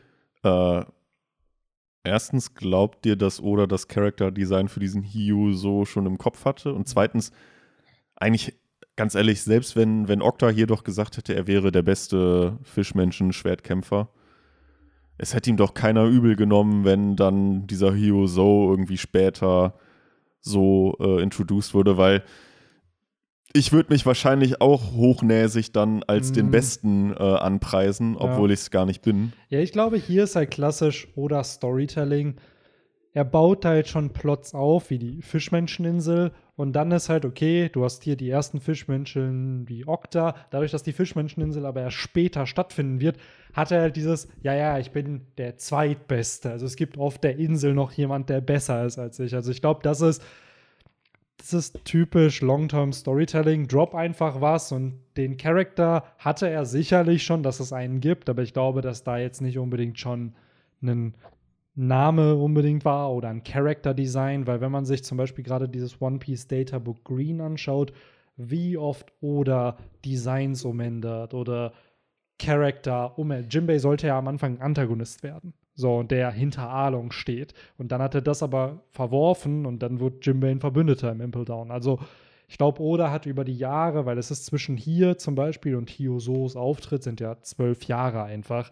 Das ist ja schon eine lange Zeit, dass man sich da entsprechend dann überlegen kann, wie ein Charakter aussieht oder wie er ist. So. Ich glaube, wenn Oda das wirklich dafür machen wollte, um jetzt diesen Charakter anzuteasen, hätte er sich auch sparen können, weil das ist ja mit einer der vergessenswertesten Charaktere auf der Fischmenscheninsel, der ja, ja zwei, dreimal irgendwie angeteased wurde als großer Schwertkämpfer, aber ja keinen einzigen, auch nur ansatzweise coolen Moment hatte. Ähm, ich glaube vielmehr, dass das hier eingebaut wurde, um halt weiter äh, Okta als Charakter zu zeigen, weil der ja vorher auch schon, als Zoro ihn geschnitten hat, er hat ihm halt die Haare abgeschnitten und Okta meint halt auch so, ja, ey, scheiß Move, aber dafür bin ich dir halt nicht böse. Es waren halt nur meine Haare, die wachsen wieder nach. So, Okta ist halt, und das hat man ja auch vorher in den Bänden schon gesehen, der ist halt bis zu einer gewissen Weise stumpf, naiv, aber halt auch in dieser Naivität eigentlich freundlich. Und genauso auch hier ist er halt einfach ehrlich, glaube ich. Das ist so dieses Ding. Er ist halt naiv ehrlich. Wie Henry, du sagst halt komplett richtig so. Niemand wird sich beschweren, wenn er jetzt einfach raushauen würde, er ist der stärkste Schwertkämpfer auf der Fischmenscheninsel, aber Okta weiß, ist er nicht. Also lügt er nicht. Das ist so meine Ich Erklärung. muss aber dafür. sagen, Okta ist gerade so ein bisschen der Who's Who, der halt auch ein bisschen Tell, Don't Show. So Who's Who, so, ja, ja, ja, ich bin der Rivale von Rob Lucky gewesen. Und dann wurde er besiegt. So, Aber und hier ist Okta so, ja, ja, ich bin der Zweitbeste, bla bla bla. Und ich stimme dir voll und ganz zu, Okta ist halt in seiner Naivität wahrscheinlich ehrlich. Aber trotzdem ist es halt so, am Ende wird er halt dann besiegt. Und der Stärkeunterschied zwischen ihm und Hyoso, würde ich schon sagen, ist noch mal, sind noch ein paar Dimensionen Natürlich. dazwischen. Also, Natürlich. Äh, ich glaube aber auch, ähm, warte, verdammt, jetzt habe ich so ein bisschen den Faden verloren. Ach so, ja, das äh, Relationship zwischen eben Yuzo und Okta wird dann ja auch in der Fischmenscheninsel in der Staffel weiter ausgebaut, wo wir halt wieder, ne, äh, hier den Anfang davon haben, wie du richtig sagst, und dann später wird halt darauf aufgebaut. Äh, aber ich finde, da ist es halt weniger äh, eben dieses, okay, das ist so ein krasser Charakter. Jetzt wird es uns so verkauft, aber wir wissen halt, dass es nicht so ist. Es ist halt mehr dann tatsächlich eher das Relationship, dass Okta halt immer schwächer ist als er. Und das wird ja auf der Fischmenscheninsel dann auch nochmal unterstrichen, dass er ihm ja nicht das Wasser reichen kann. Ich glaube, die haben dann ja auch noch ein Aufeinandertreffen miteinander. Äh, und zum Design, ich glaube auf keinen Fall, dass Oda das schon so im Kopf hatte, weil äh, hier sehen wir ja Fischmenschen. Also äh, die klassische Variante mit äh, Fischkopf und Menschenbeinen. und äh, später führt er ja eben die Meerjungfrau und die Meermänner ein als äh, Unterkörper vom Fisch und Oberkörper vom Mensch. Und das ist ja Hyoso dann ja auch, der ja dann den Oktopus-Unterkörper hat und einen, ja, mehr oder weniger humanoiden Oberkörper mit dann auch nur zwei Armen. Die Tentakel sind ja dann unten so ein bisschen wie, äh, wie heißt nochmal die Böse aus Ariel? Ursula, genau. Es ist im Endeffekt das Ursula-Design. Stimmt, ja. Und trotzdem muss man sagen, unabhängig davon, dass es jetzt natürlich wieder ein bisschen nochmal mehr im Gedächtnis habe, weil ich es halt heute erst gelesen habe, aber auch schon vorher ist dieser Kampf von Zorro gegen Okta einfach die Bilder, hast du deutlich mehr im Kopf als von Zorro gegen Hyoso, wo ich einfach mal gar nichts mehr im Kopf hatte, was glaube ich auch gefühlt ein One-Shot war.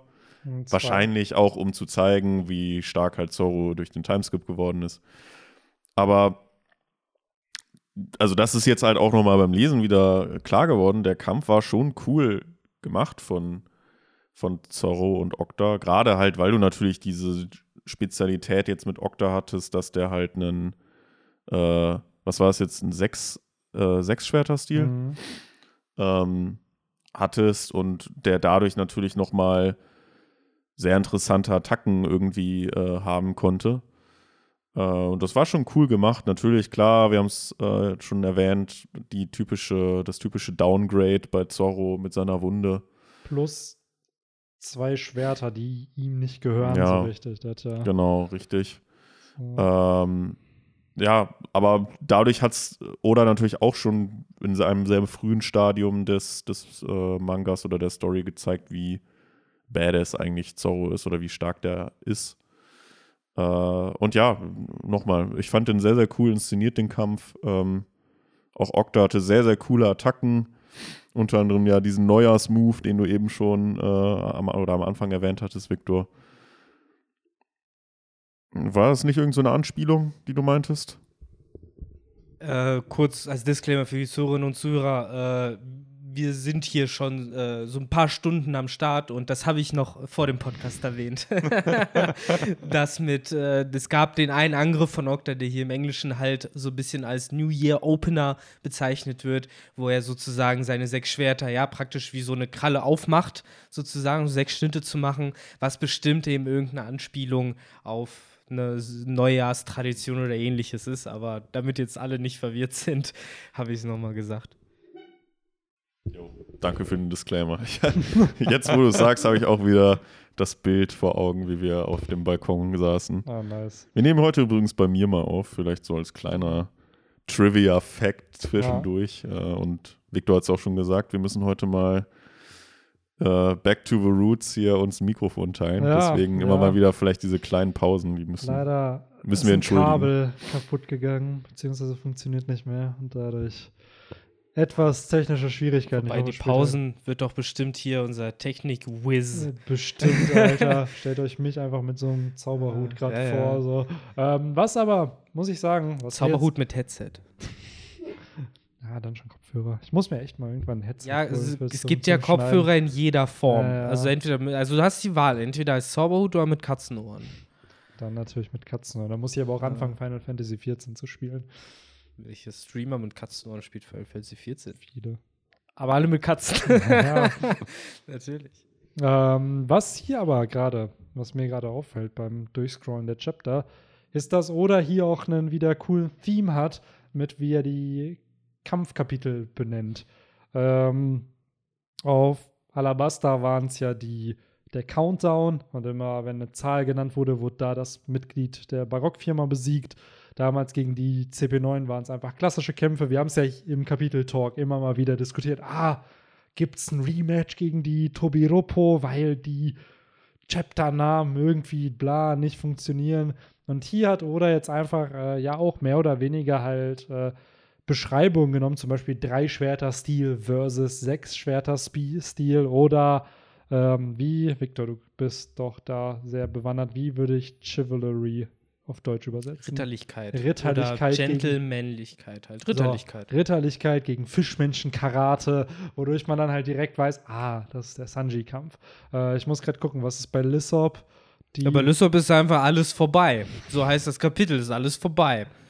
Äh, weil, ja, bei Lysop wird es halt dann eng, ne? Aber bevor wir da hinkommen, können wir dann noch mal kurz über Sanji Ja. und äh, Schwarzgurt äh, den Kampf reden. ja. Was ja dann, ne, da wird das wahrgemacht, was im Endeffekt schon die ganze Zeit angeteased war. Ich meine, wir haben es ja im Band vorher schon mal kurz gesehen, wo da die Fischmenschen-Crew im Endeffekt die, das Marineschiff auseinander nimmt. Aber hier dann nochmal im 101 kriegen wir unterstrichen, Fischmenschen sind im Wasser den normalen Menschen überlegen. Der Gute heißt auf Japanisch oder auf Deutsch halt ein bisschen wack mit Schwarzgurt, äh, heißt der Kurobi. Kurobi, Ja. ja, was wahrscheinlich auch Schwarzgurt, weil Kuro ist ja schwarz. Ja, Äh, kann gut sein, dass dann auch einfach eine wörtliche Übersetzung Ja. ist, ne? Aber ja, wie zu erwarten, Sanji hat da halt keine Chance im Wasser, ne? Springt halt rein, weil er muss, weil die halt mit Zoro da vorher festgestellt haben, okay, wir haben halt die Wahl, entweder Ruffy stirbt halt hier und jetzt sofort oder ich spring halt rein und scheiß halt drauf. Ähm, und so macht er es dann halt auch, so wie es Mbati vorher auch schon gemacht Aber hat. hier muss ich auch sagen, wieder im Vergleich zu Zorros Kämpfen, die oft einfach auf roher Gewalt basieren, gewinnt Sanji ja aufgrund seines Wissens und aufgrund seiner Smartheit, weil er realisiert, ah, der hat ja wahrscheinlich Kiem. So, Ja, ne? zumindest trägt sie ihn so, so, aus, genau. ne? Das stimmt. So. Aber dann der Kampf, der dann wieder auf Land stattfindet, ist dann ja doch äh, einfach nur ein ja, Ballern sozusagen. Aber da äh, können wir gleich hin. Ich wollte ganz kurz nochmal erwähnen, äh, die Situation, in der Ruffy sich ja befindet, ist ja ein bisschen komplexer als äh, der ist im Wasser. Denn so wie es ja ist, ist er mit, äh, ja, Mafia-mäßig mit samt äh, Beton au- an den Füßen ins Wasser geschmissen worden. Äh, Nojiko und, wie heißt nochmal? Genso. Genso, bester Typ auf jeden Fall. Äh, Der, äh, Ruffy ist ganz enttäuscht, dass er seine, seine kleine Windmühle verloren hat, übrigens. Äh, Genso meint dann auch so, ah, wie kannst du denn in der Stelle daran denken? Aber ich habe auch gedacht, ja, Mann, die Windmühle war cool. Und dass er Ruffy sagte dann auch so, ja, aber die war nett. Ähm, wie es ja dann gelaufen ist, ist, dass die, ja, Ruffys Kopf aus dem Wasser gezogen haben, damit er halt irgendwie atmen kann und äh, da das Wasser aus der Lunge krie kriegen können, damit er ja zumindest nicht direkt verreckt, ne? Und dann ist ja jetzt der Plan, okay, ich muss jetzt eigentlich nur diesen Betonblock irgendwie vernichten, dann können wir halt Ruffy da rausholen. Aber ja, das äh, vereitelt Schwarzgurt halt hier im ersten Move zumindest. Und äh, zwingt halt Sanji, äh, zum, also zumindest wird Sanji dadurch halt wieder an Land gezwungen und hat halt seinen Rettungsversuch nicht geschafft. Auch wenn natürlich die jetzt dann auch den Kampf auf Land verlegen können, wo man sagen muss, Sanji kurz einen Prozess dann mit äh, Schwarzgurt macht, ne? Das ist schon echt heftig, obwohl der ja dann davor noch groß Antis, Fischmenschen-Karate, 1000 äh, bla bla. Äh, übrigens auch das erste Mal, dass Fischmensch-Karate erwähnt wurde, was ich ganz nice finde. Ähm, sieht man hier auch so ein bisschen Anime-Shonen-Tropes, die da, äh, ja, wieder ein bisschen ausgetrickst werden.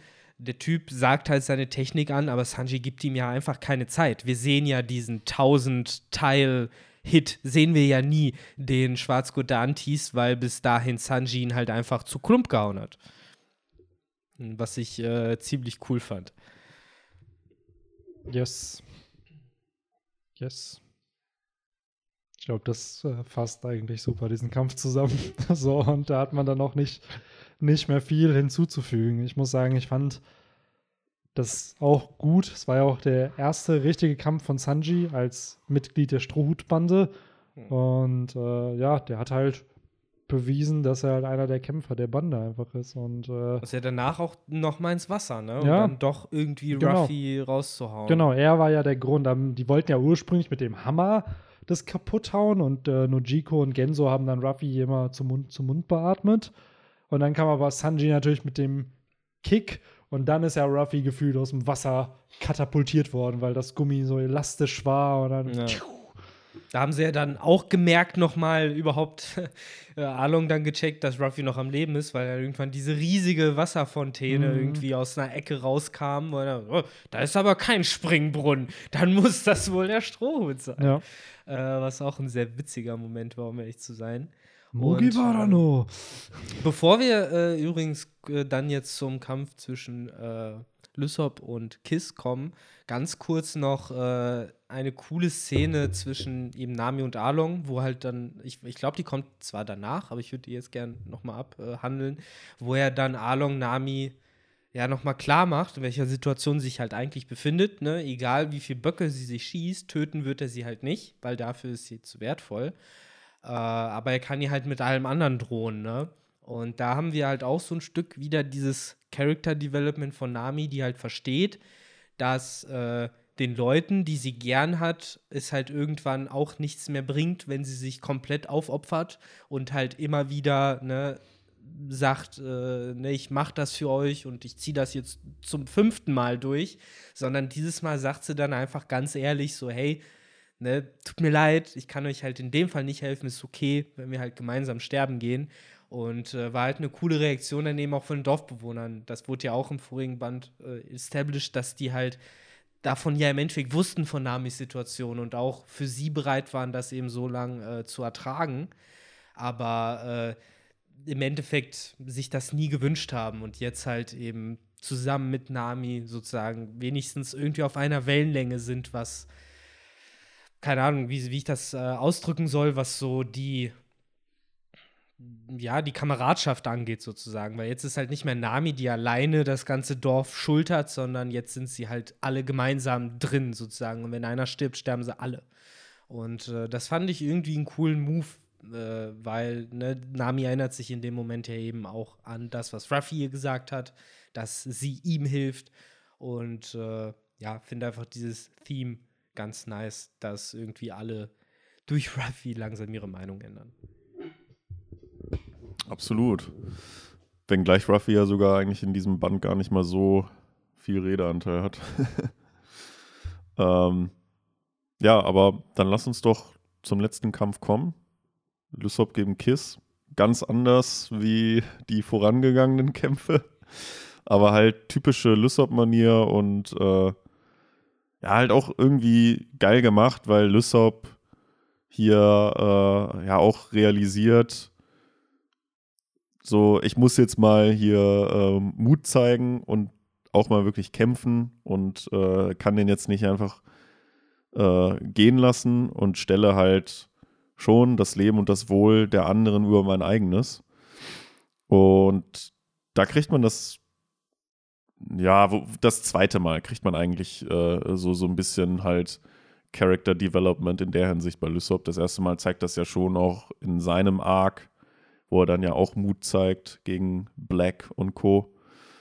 Ähm, aber trotzdem halt cool, diese, diese anfänglichen Tropes, die Lysop halt so in seinem Kampfset halt hat. Damals hat er halt noch nicht seine krassen Pop-Greens, äh, sondern muss sich halt noch mit äh, Ketchup, Tomaten und was weiß ich nicht alles äh, behelfen.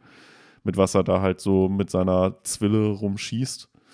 Äh, deswegen, ich fand am Anfang das schon ganz lustig, wo er sich halt erstmal totstellt und Kiss verarscht. Der da tatsächlich auch drauf einfällt. Ähm, ja, und dann hat er ja kurz diesen, diesen inneren Konflikt von wegen, ja, äh, jetzt bin ich halt in Sicherheit, aber ich kann ihn jetzt eigentlich nicht wieder zurücklaufen lassen, sondern ich stelle mich dem jetzt.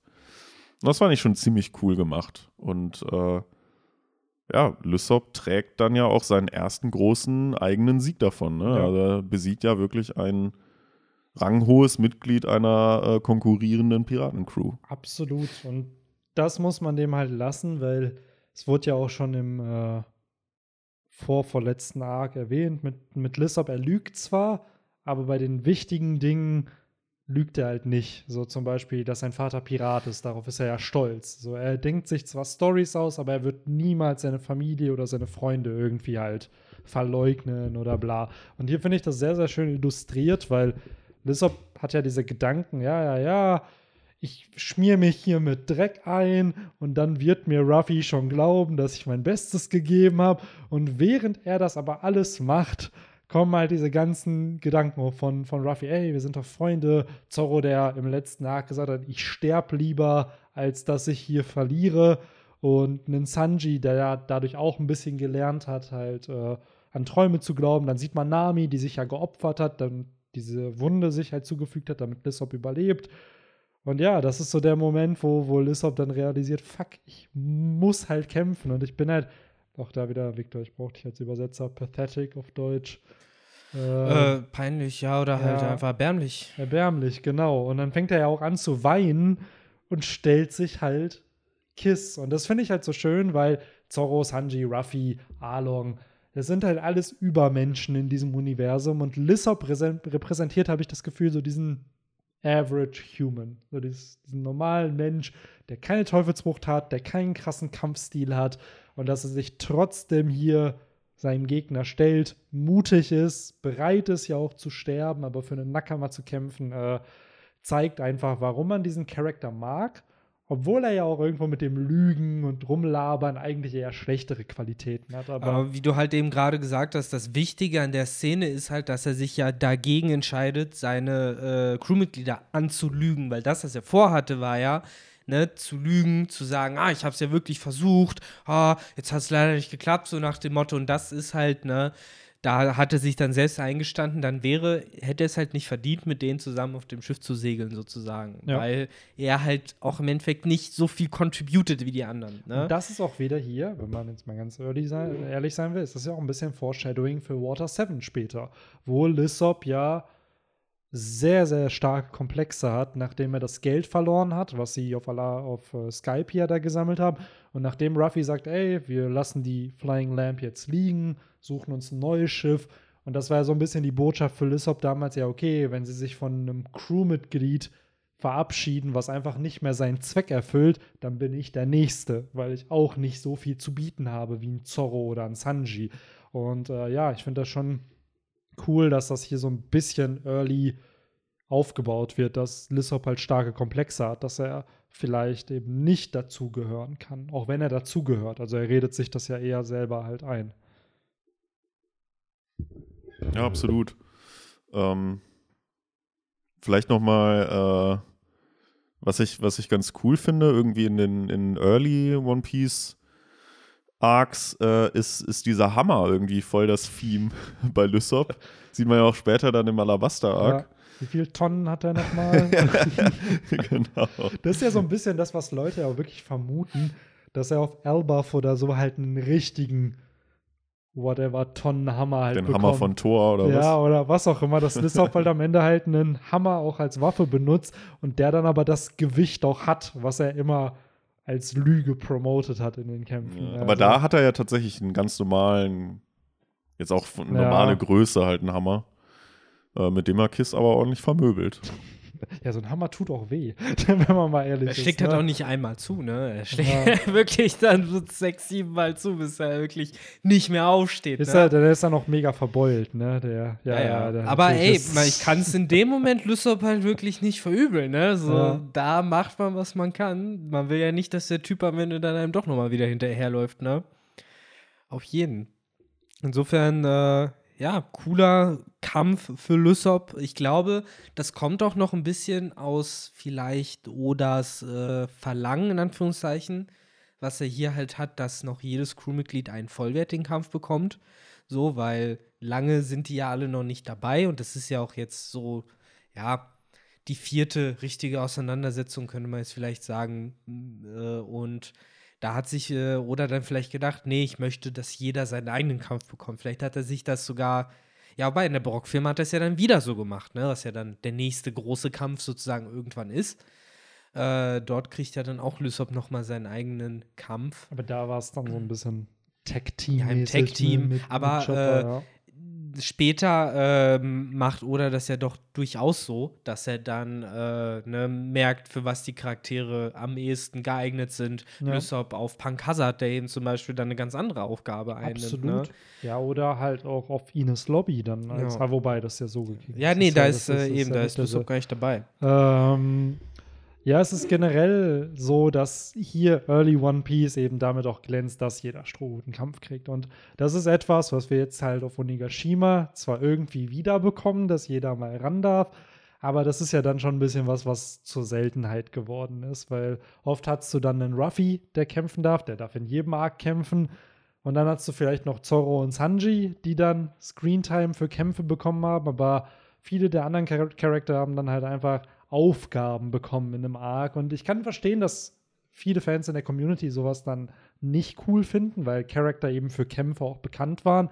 Aber ich finde es jetzt ehrlich gesagt auch nicht so schlimm, dass zum Beispiel ein Sanji jetzt nicht auf Whole Cake Island einen Kampf bekommen hat. Klar, hätte man mit einbauen können, aber so, der ist seiner, seiner Rolle als Koch dann halt. Ich glaube, da waren die geworden, Leute so. einfach salty, weil es halt das äh, Year of Sanji war und äh, Ja, alle erwartet haben, dass er Gen großen genau das bekommt. ist dieser Punkt. Ich glaube, das ist das Problem mit diesen Erwartungshaltungen. Und ich glaube, das war auch 2016 war ja auch die Zeit, wo One Piece in Deutschland dann thematisiert wurde auf YouTube und wo dann die ersten Leute YouTube-Videos oder mehr dazu produziert haben. Das Aber ist ja Orchid auch. Island war ja 18. Nee, 2016 bis 2018.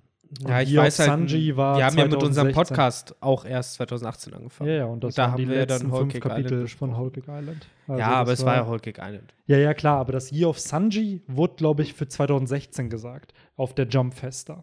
Und da, danach, 2017, es wurde nicht gesagt, dass Whole Cake Island das, der Sanji-Arc Nee, ist, nee, es wurde gesagt, dass es halt das Year of Sanji ist. Und das war ja der Plot mit der Jerma Double Six. Das hat Und ja mit war ja- angefangen, Ja, der auf Sau aufgetaucht ist. Genau.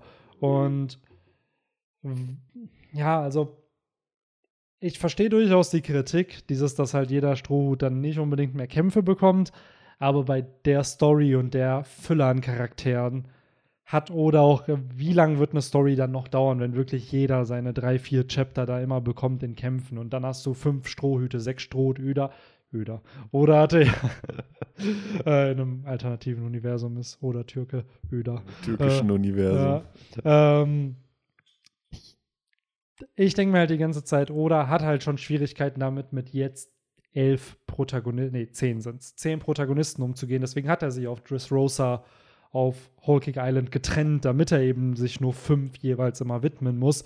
Und hier sind es halt noch wenige. Deswegen funktioniert das. Aber wenn es dann mehr werden, dann ist es halt auch schwierig für jeden einen relevanten Kampf zu erschaffen, weil bei Oda ja nicht Kämpfe einfach nur Fäuste gegen Fäuste sind, sondern oft auch immer eine Message dahinter steckt. Wie jetzt bei Lissop, der sich das erste Mal seinen Ängsten stellen muss in einem Kampf und nicht einfach lügen kann, um dem Problem zu entkommen. So, oder halt bei einem Zorro, der trotz krasser Wunde immer noch für seinen Captain einstehen muss, damit sie da entsprechend halt gewinnen. So, Wollen wir da mal kurz noch auf so ziemlich die badassigste Stelle in dem Band Ja. dann eingehen? Denn äh, schon ziemlich heftig, wie es aussieht. Ja, es wird Zorro ja wirklich zweigeteilt äh, in dem Bild, wo dann Arlong ihn hält. Das sieht ja echt aus, ne, wie man es so kennt. So die zwei Hälften, die halt schon so auseinandergefahren sind, ja, so ein Stück weit. Und ähm, gleichzeitig auch so ein Staple-Anime-Manga-Moment, wegen dem ich Mangas lese, weil sowas gibt es nur in japanischen Erzählungen, dass du diesen Charakter hast, der arrogant und von sich überzeugt ist und ein mega großes Ego hat, dann gegen Zorro kämpft und dann halt merkt, so, what the fuck, guck dir diese Wunde an, guck dir diesen Blick an, das ist kein Mann, der aussieht, als würde er gleich sterben. Ich habe eigentlich Glück, dass ich dem gerade gegenüberstehe, weil er diese Wunde hat, weil sonst wird das alles ganz anders laufen. Und ich muss das hier ganz schnell beenden. Ich liebe solche Momente, weil das halt Arlongs aufgeblähtes Ego in einem Moment halt sozusagen ja einen Blick hinter die Kulissen äh, gestattet und eigentlich zeigt, dass er ständig Angst hat und paranoid ist, dass irgendwann dieser größere Fisch kommt, weil er weiß, die gibt es da. Er war auf der neuen Welt, er war auf der Grand Line äh, und äh, hat dann in dem Moment halt einfach Panik um sein kleines Imperium bekommen. Deswegen er sagt, dieser Mann, den muss ich jetzt direkt töten. Ja.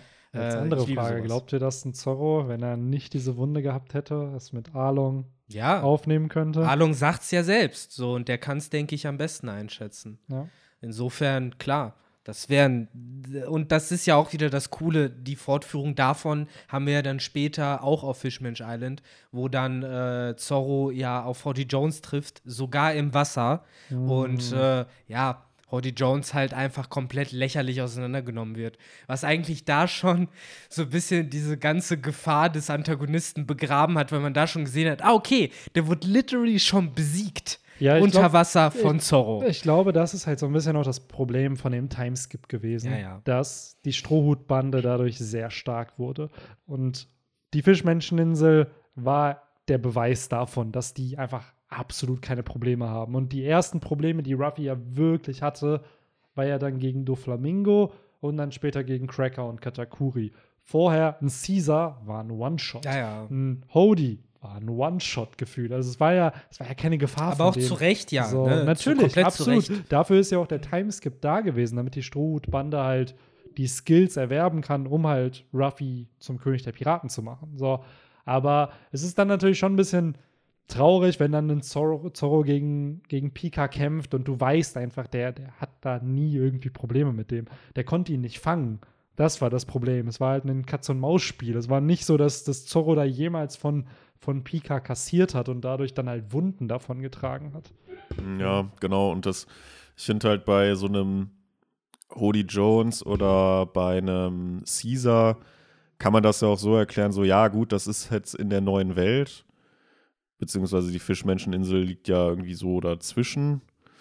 Ähm, aber das waren halt die waren halt aufgrund anderer Gründe waren die da ja stationiert. Die waren ja nicht aufgrund ihrer Stärke jetzt in der neuen Welt, sondern ja, Holy Jones hat halt da gelebt und Caesar hat halt da experimentiert. Von daher kann man da dann auch irgendwo ähm, erklären und sagen, ja gut, dass Ruffy die jetzt one-shottet, äh, muss jetzt nicht zwingend damit zu tun haben, weil die halt auf, in der neuen Welt sind und deshalb eigentlich hätten stärker sein sollen. Absolut, es gibt ja mittlerweile auch schon diverse Videos, die thematisieren, dass die Strohhutbande auch ohne Timeskip in die neue in der neuen Welt klargekommen wären. Mhm. Sie wären dann aber an einem Punkt gescheitert. Ja, genau. So, also die Strohhutbande hätte sicherlich schon da zur Fischmenscheninsel reisen können. Ist halt die Frage, wie weit wären sie gekommen. So, und äh, ja, ich bin bin da so ein bisschen zwiegespalten, weil zum einen du, du erschaffst halt in dem Universum natürlich ein Event, diesen Timeskip und dadurch passiert in der Welt was, es verändern sich Dinge und du gibst deinen Charaktern ja ein Power-Up, ohne dass du siehst, wie deine Charakter den Power-Up halt kriegen. So, und gerade ähm, Lore erklärt es für mich ganz cool, warum ich dann auch d'accord damit bin, dass ein Ruffy auf einmal so viel stärker ist, weil Lore sagt ja am Ende von Pankasat auch zu Vergo, ihr habt euch einfach alle gehen lassen. So während wir die junge neue Generation sind, die halt wachsen und stärker werden, ist so ein Doflamingo seit 20 Jahren sitzt der ja rum oder chillt. So oder seit 10, 15 Jahren, je nachdem, wann jetzt der Flashback. Ich glaube, vor 13 Jahren war der Rosinante Flashback. So, seitdem Doflamingo, der ist. Sorry. Ich bin hier viel am Gestikulieren während des Podcasts äh, und mache hier die halbe, das halbe Möbeljahr von Henry kaputt. Ähm, ist entsprechend ein äh, Doflamingo, der hat ja wahrscheinlich nicht mehr krass trainiert seitdem. Der chillt ja rum, der hat ja sein Ziel erreicht, der hat sein Business da mit Kaido, der ist stark genug, er hat einen Schutz von einem Kaiser, mehr braucht der ja nicht. Ja, und so, er war ja auch, äh, er war ja auch einer der sieben Samurai, dadurch genau. hat er ja auch Immunität. Genau, er hat eine gehabt. Immunität und wer hätte denn gedacht, dass jemand wirklich gegen Kaido antreten will und dann entsprechend halt sich ihm stellt. Und selbst dann war Doflamingo ja immer noch sehr, sehr, sehr, sehr stark. Ja, so. theoretisch ja literally Doflamingo vor zweieinhalb Jahren auf Marineford, wo er rumbrüllt, aha, die Zeit wird sich verändern, alles wird zu Shit gehen, bereitet euch vor, Crocodile, komm mit mir, wenn du leben willst. Und Crocodile hat ja keinen Bock.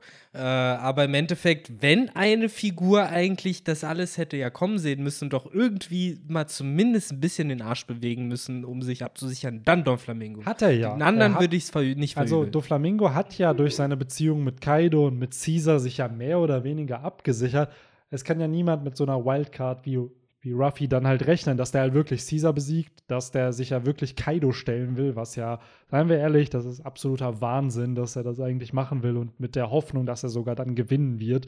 Und natürlich, Doflamingo, der hat halt sein Leben gechillt, weil er selber ja stark ist. Er ist ja nicht schwach, aber der hat halt nicht mehr gemacht. So, der war dann halt so, ja, ja, ich werde ja eh nicht König der Piraten. So, ich werde, auch wenn meine Nakama das glauben, dass ich das werde, so werde ich es wahrscheinlich eh nicht. So, und dadurch äh, war das für mich d'accord, dass viele in der neuen Welt einfach den Status quo leben. Die haben das geschafft, was sie schaffen sollen. Die sind da.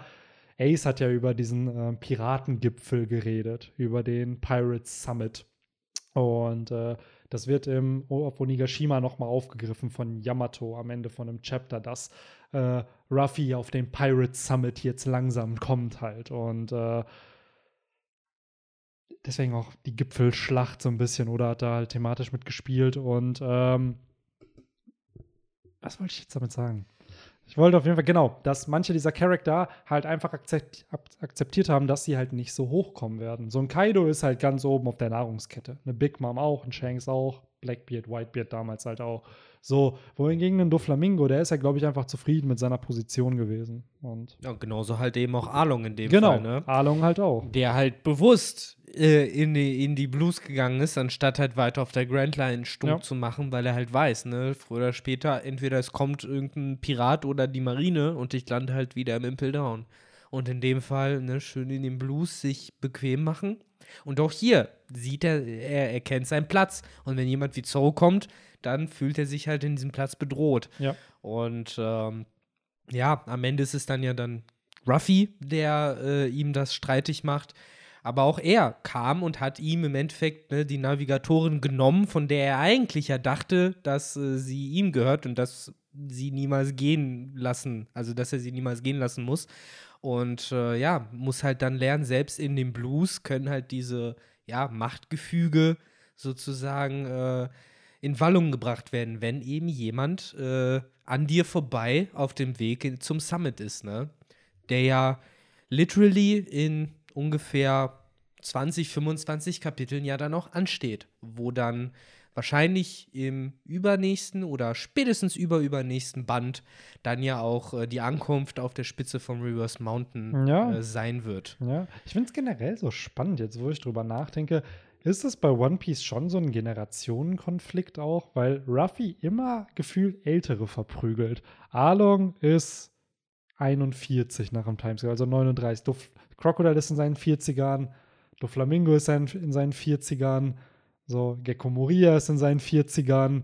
So, dass das Oda da schon so ein bisschen dieses Jung gegen Alt halt so ein bisschen thematisiert, dass halt Ruffy so ein bisschen metaphorisch für die, ist es ja auch die neue Generation halt steht, die dann sozusagen eine, eine ältere Generation ablöst, die halt sich gesettelt hat auf dieses Leben, was sie halt haben. Ich glaube, es ist halt schwer, auch so Geschichten von ja, institu institutionalisiertem Unrecht, wie eben zum Beispiel auf, im Arlong Park oder ja auch äh, vorher, ja, wobei im Zero Village nicht so richtig, aber dann gerade in den späteren Staffeln, wo dann immer wieder diese ja, Systeme gezeigt werden oder wie Gecko Moria operiert zum Beispiel oder die Tenrobito, die dann established sind, die ja schon lange laufen und das geht halt nicht, wenn du äh, im Endeffekt jemanden nimmst, der mit Ruffy zusammen angefangen hat.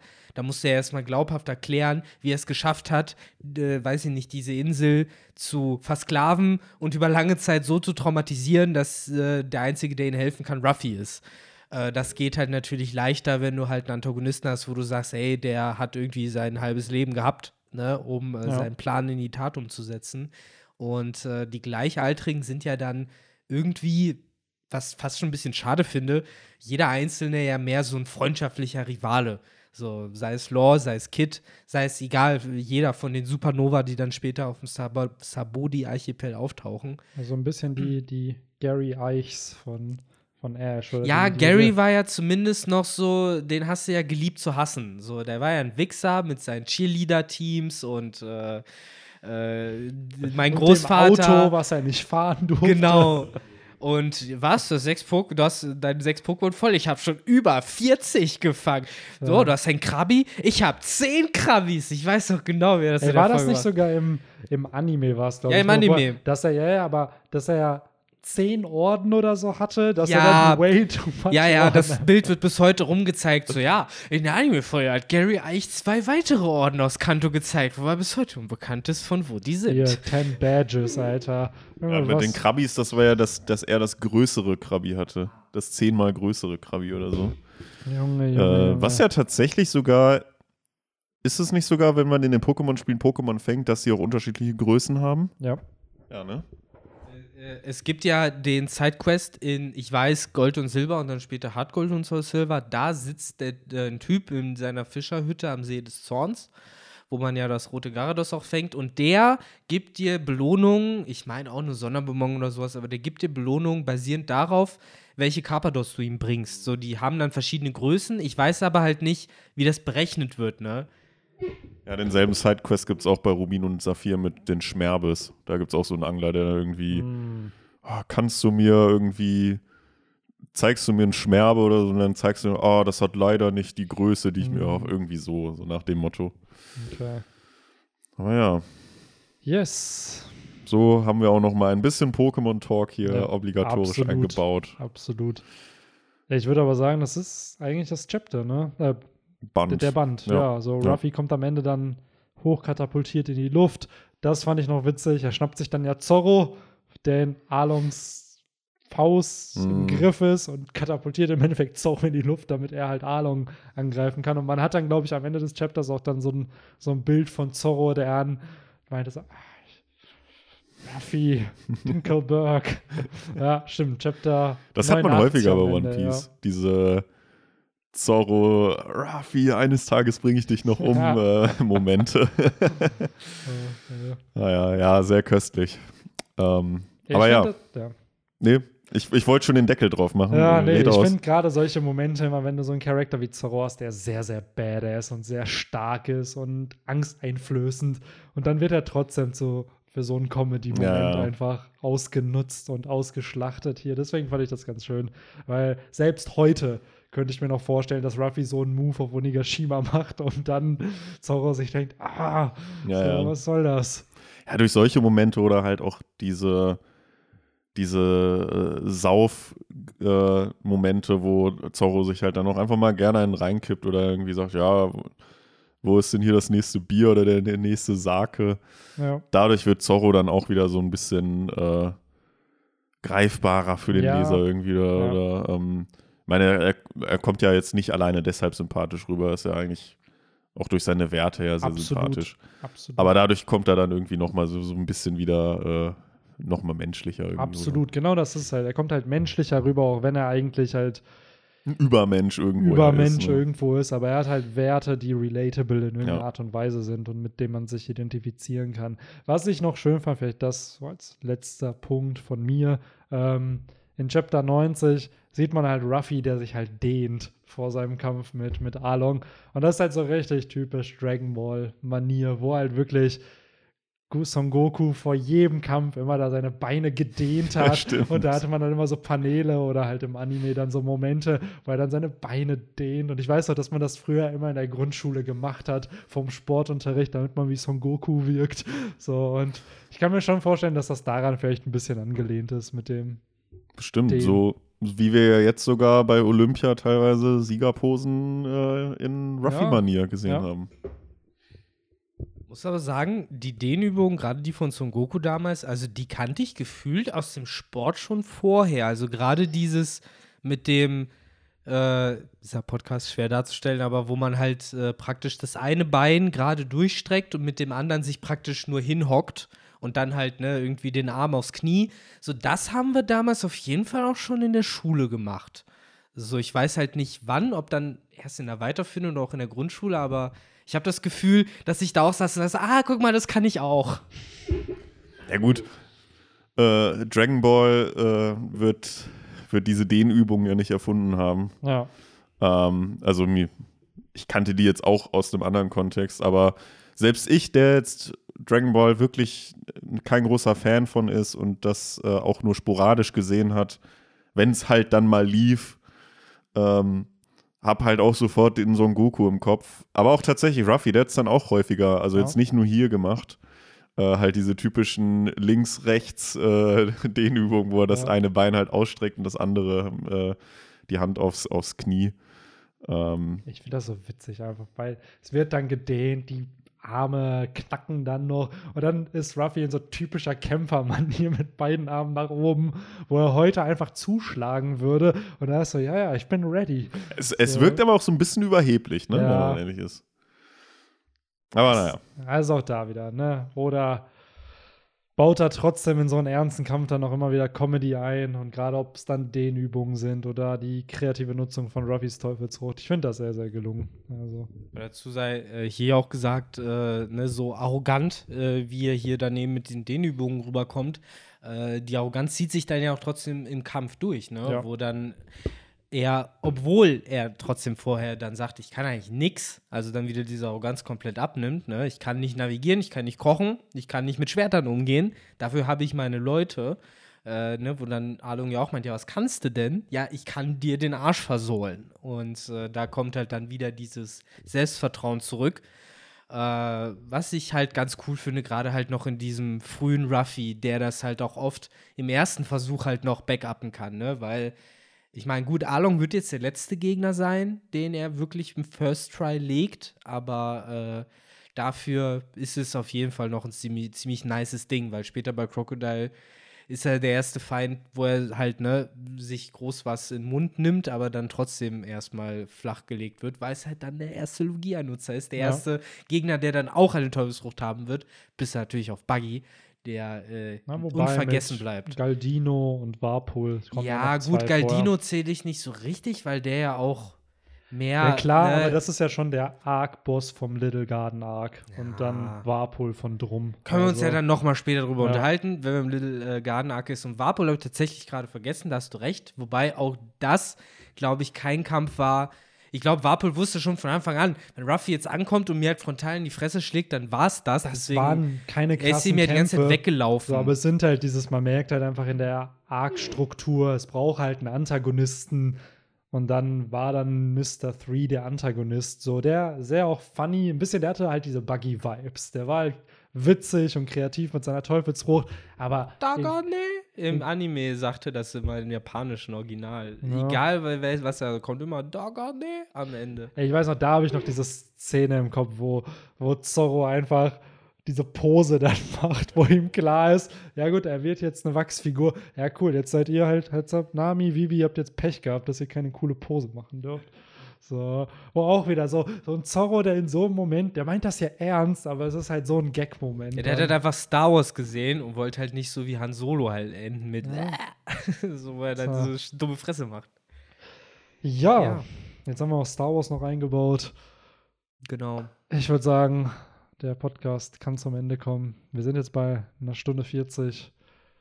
Stabil. Können gespannt draus sein, was denn Ruffys geniale Idee ist, die er jetzt am Ende Mhm. von dem Kapitel nochmal anteasert.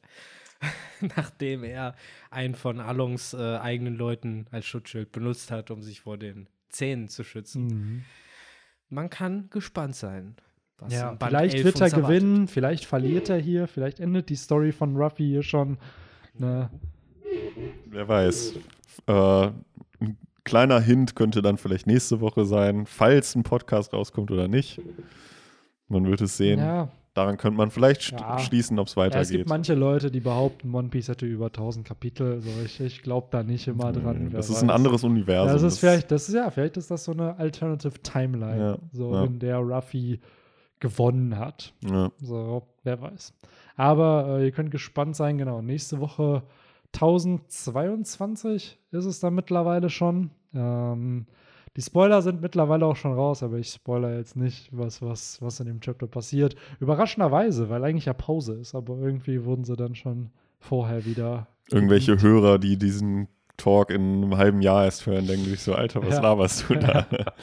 Was ist Wen- wen 1022? juckt's? Wir sind mittlerweile schon bei. Ja, und die Leute, die es dann in drei Jahren irgendwann hören, äh, so viel Spaß auf Elbaf. so, wenn, wenn die Stroh, wenn Ruffy dann sich mit Loki angefreundet Ja. hat. ja. So, ähm, ja. Ich habe eigentlich nichts mehr zu sagen. Mir hat es wie immer sehr, sehr viel Spaß gemacht. Äh, auch da wieder sehr, sehr viel Dinge auch erklärt wieder oder diskutiert, die nichts mit One Piece zu tun haben. Gerade der Early Part vom Podcast. Ne? Ist ja immer wieder spannend, was sich so in so einer Folge ergibt, weil es ist ja nicht geskriptet hier. Absolut. Dann, Dafür lieben uns die Leute ja, doch. Dass es so Also, ein organisches Gespräch einfach hier ist. Ja. nee, ähm, Spaß beiseite. Mir hat es auch wieder mal sehr, sehr viel Spaß gemacht. Ähm, und ich kann jetzt nur sagen, ich freue mich jetzt auf unseren, äh, wenn die Schrotbande ihr der Signature Drink Sake ist, dann haben wir auch einen. Ähm, die aufmerksamen Zuhörer wissen es vielleicht. Da freue ich mich jetzt drauf. Ja. Und äh, nach der getanen Arbeit hier und äh, bedanke mich fürs Zuhören und verabschiede mich. Ja, ey, äh, wird dann auch jetzt so ziemlich nach, äh, mich rausziehen. Danke auch fürs Zuhören und äh, cool, dass ihr uns äh, ne, auf Spotify gefunden habt in den Untiefen der Podcast-Angebote. Äh, nächste Woche dann ja wieder ein Podcast, der auch auf YouTube äh, erscheinen wird, dann auf dem Romans Dusk Podcast Channel. Wer den noch nicht abonniert hat, kann das auch gerne tun.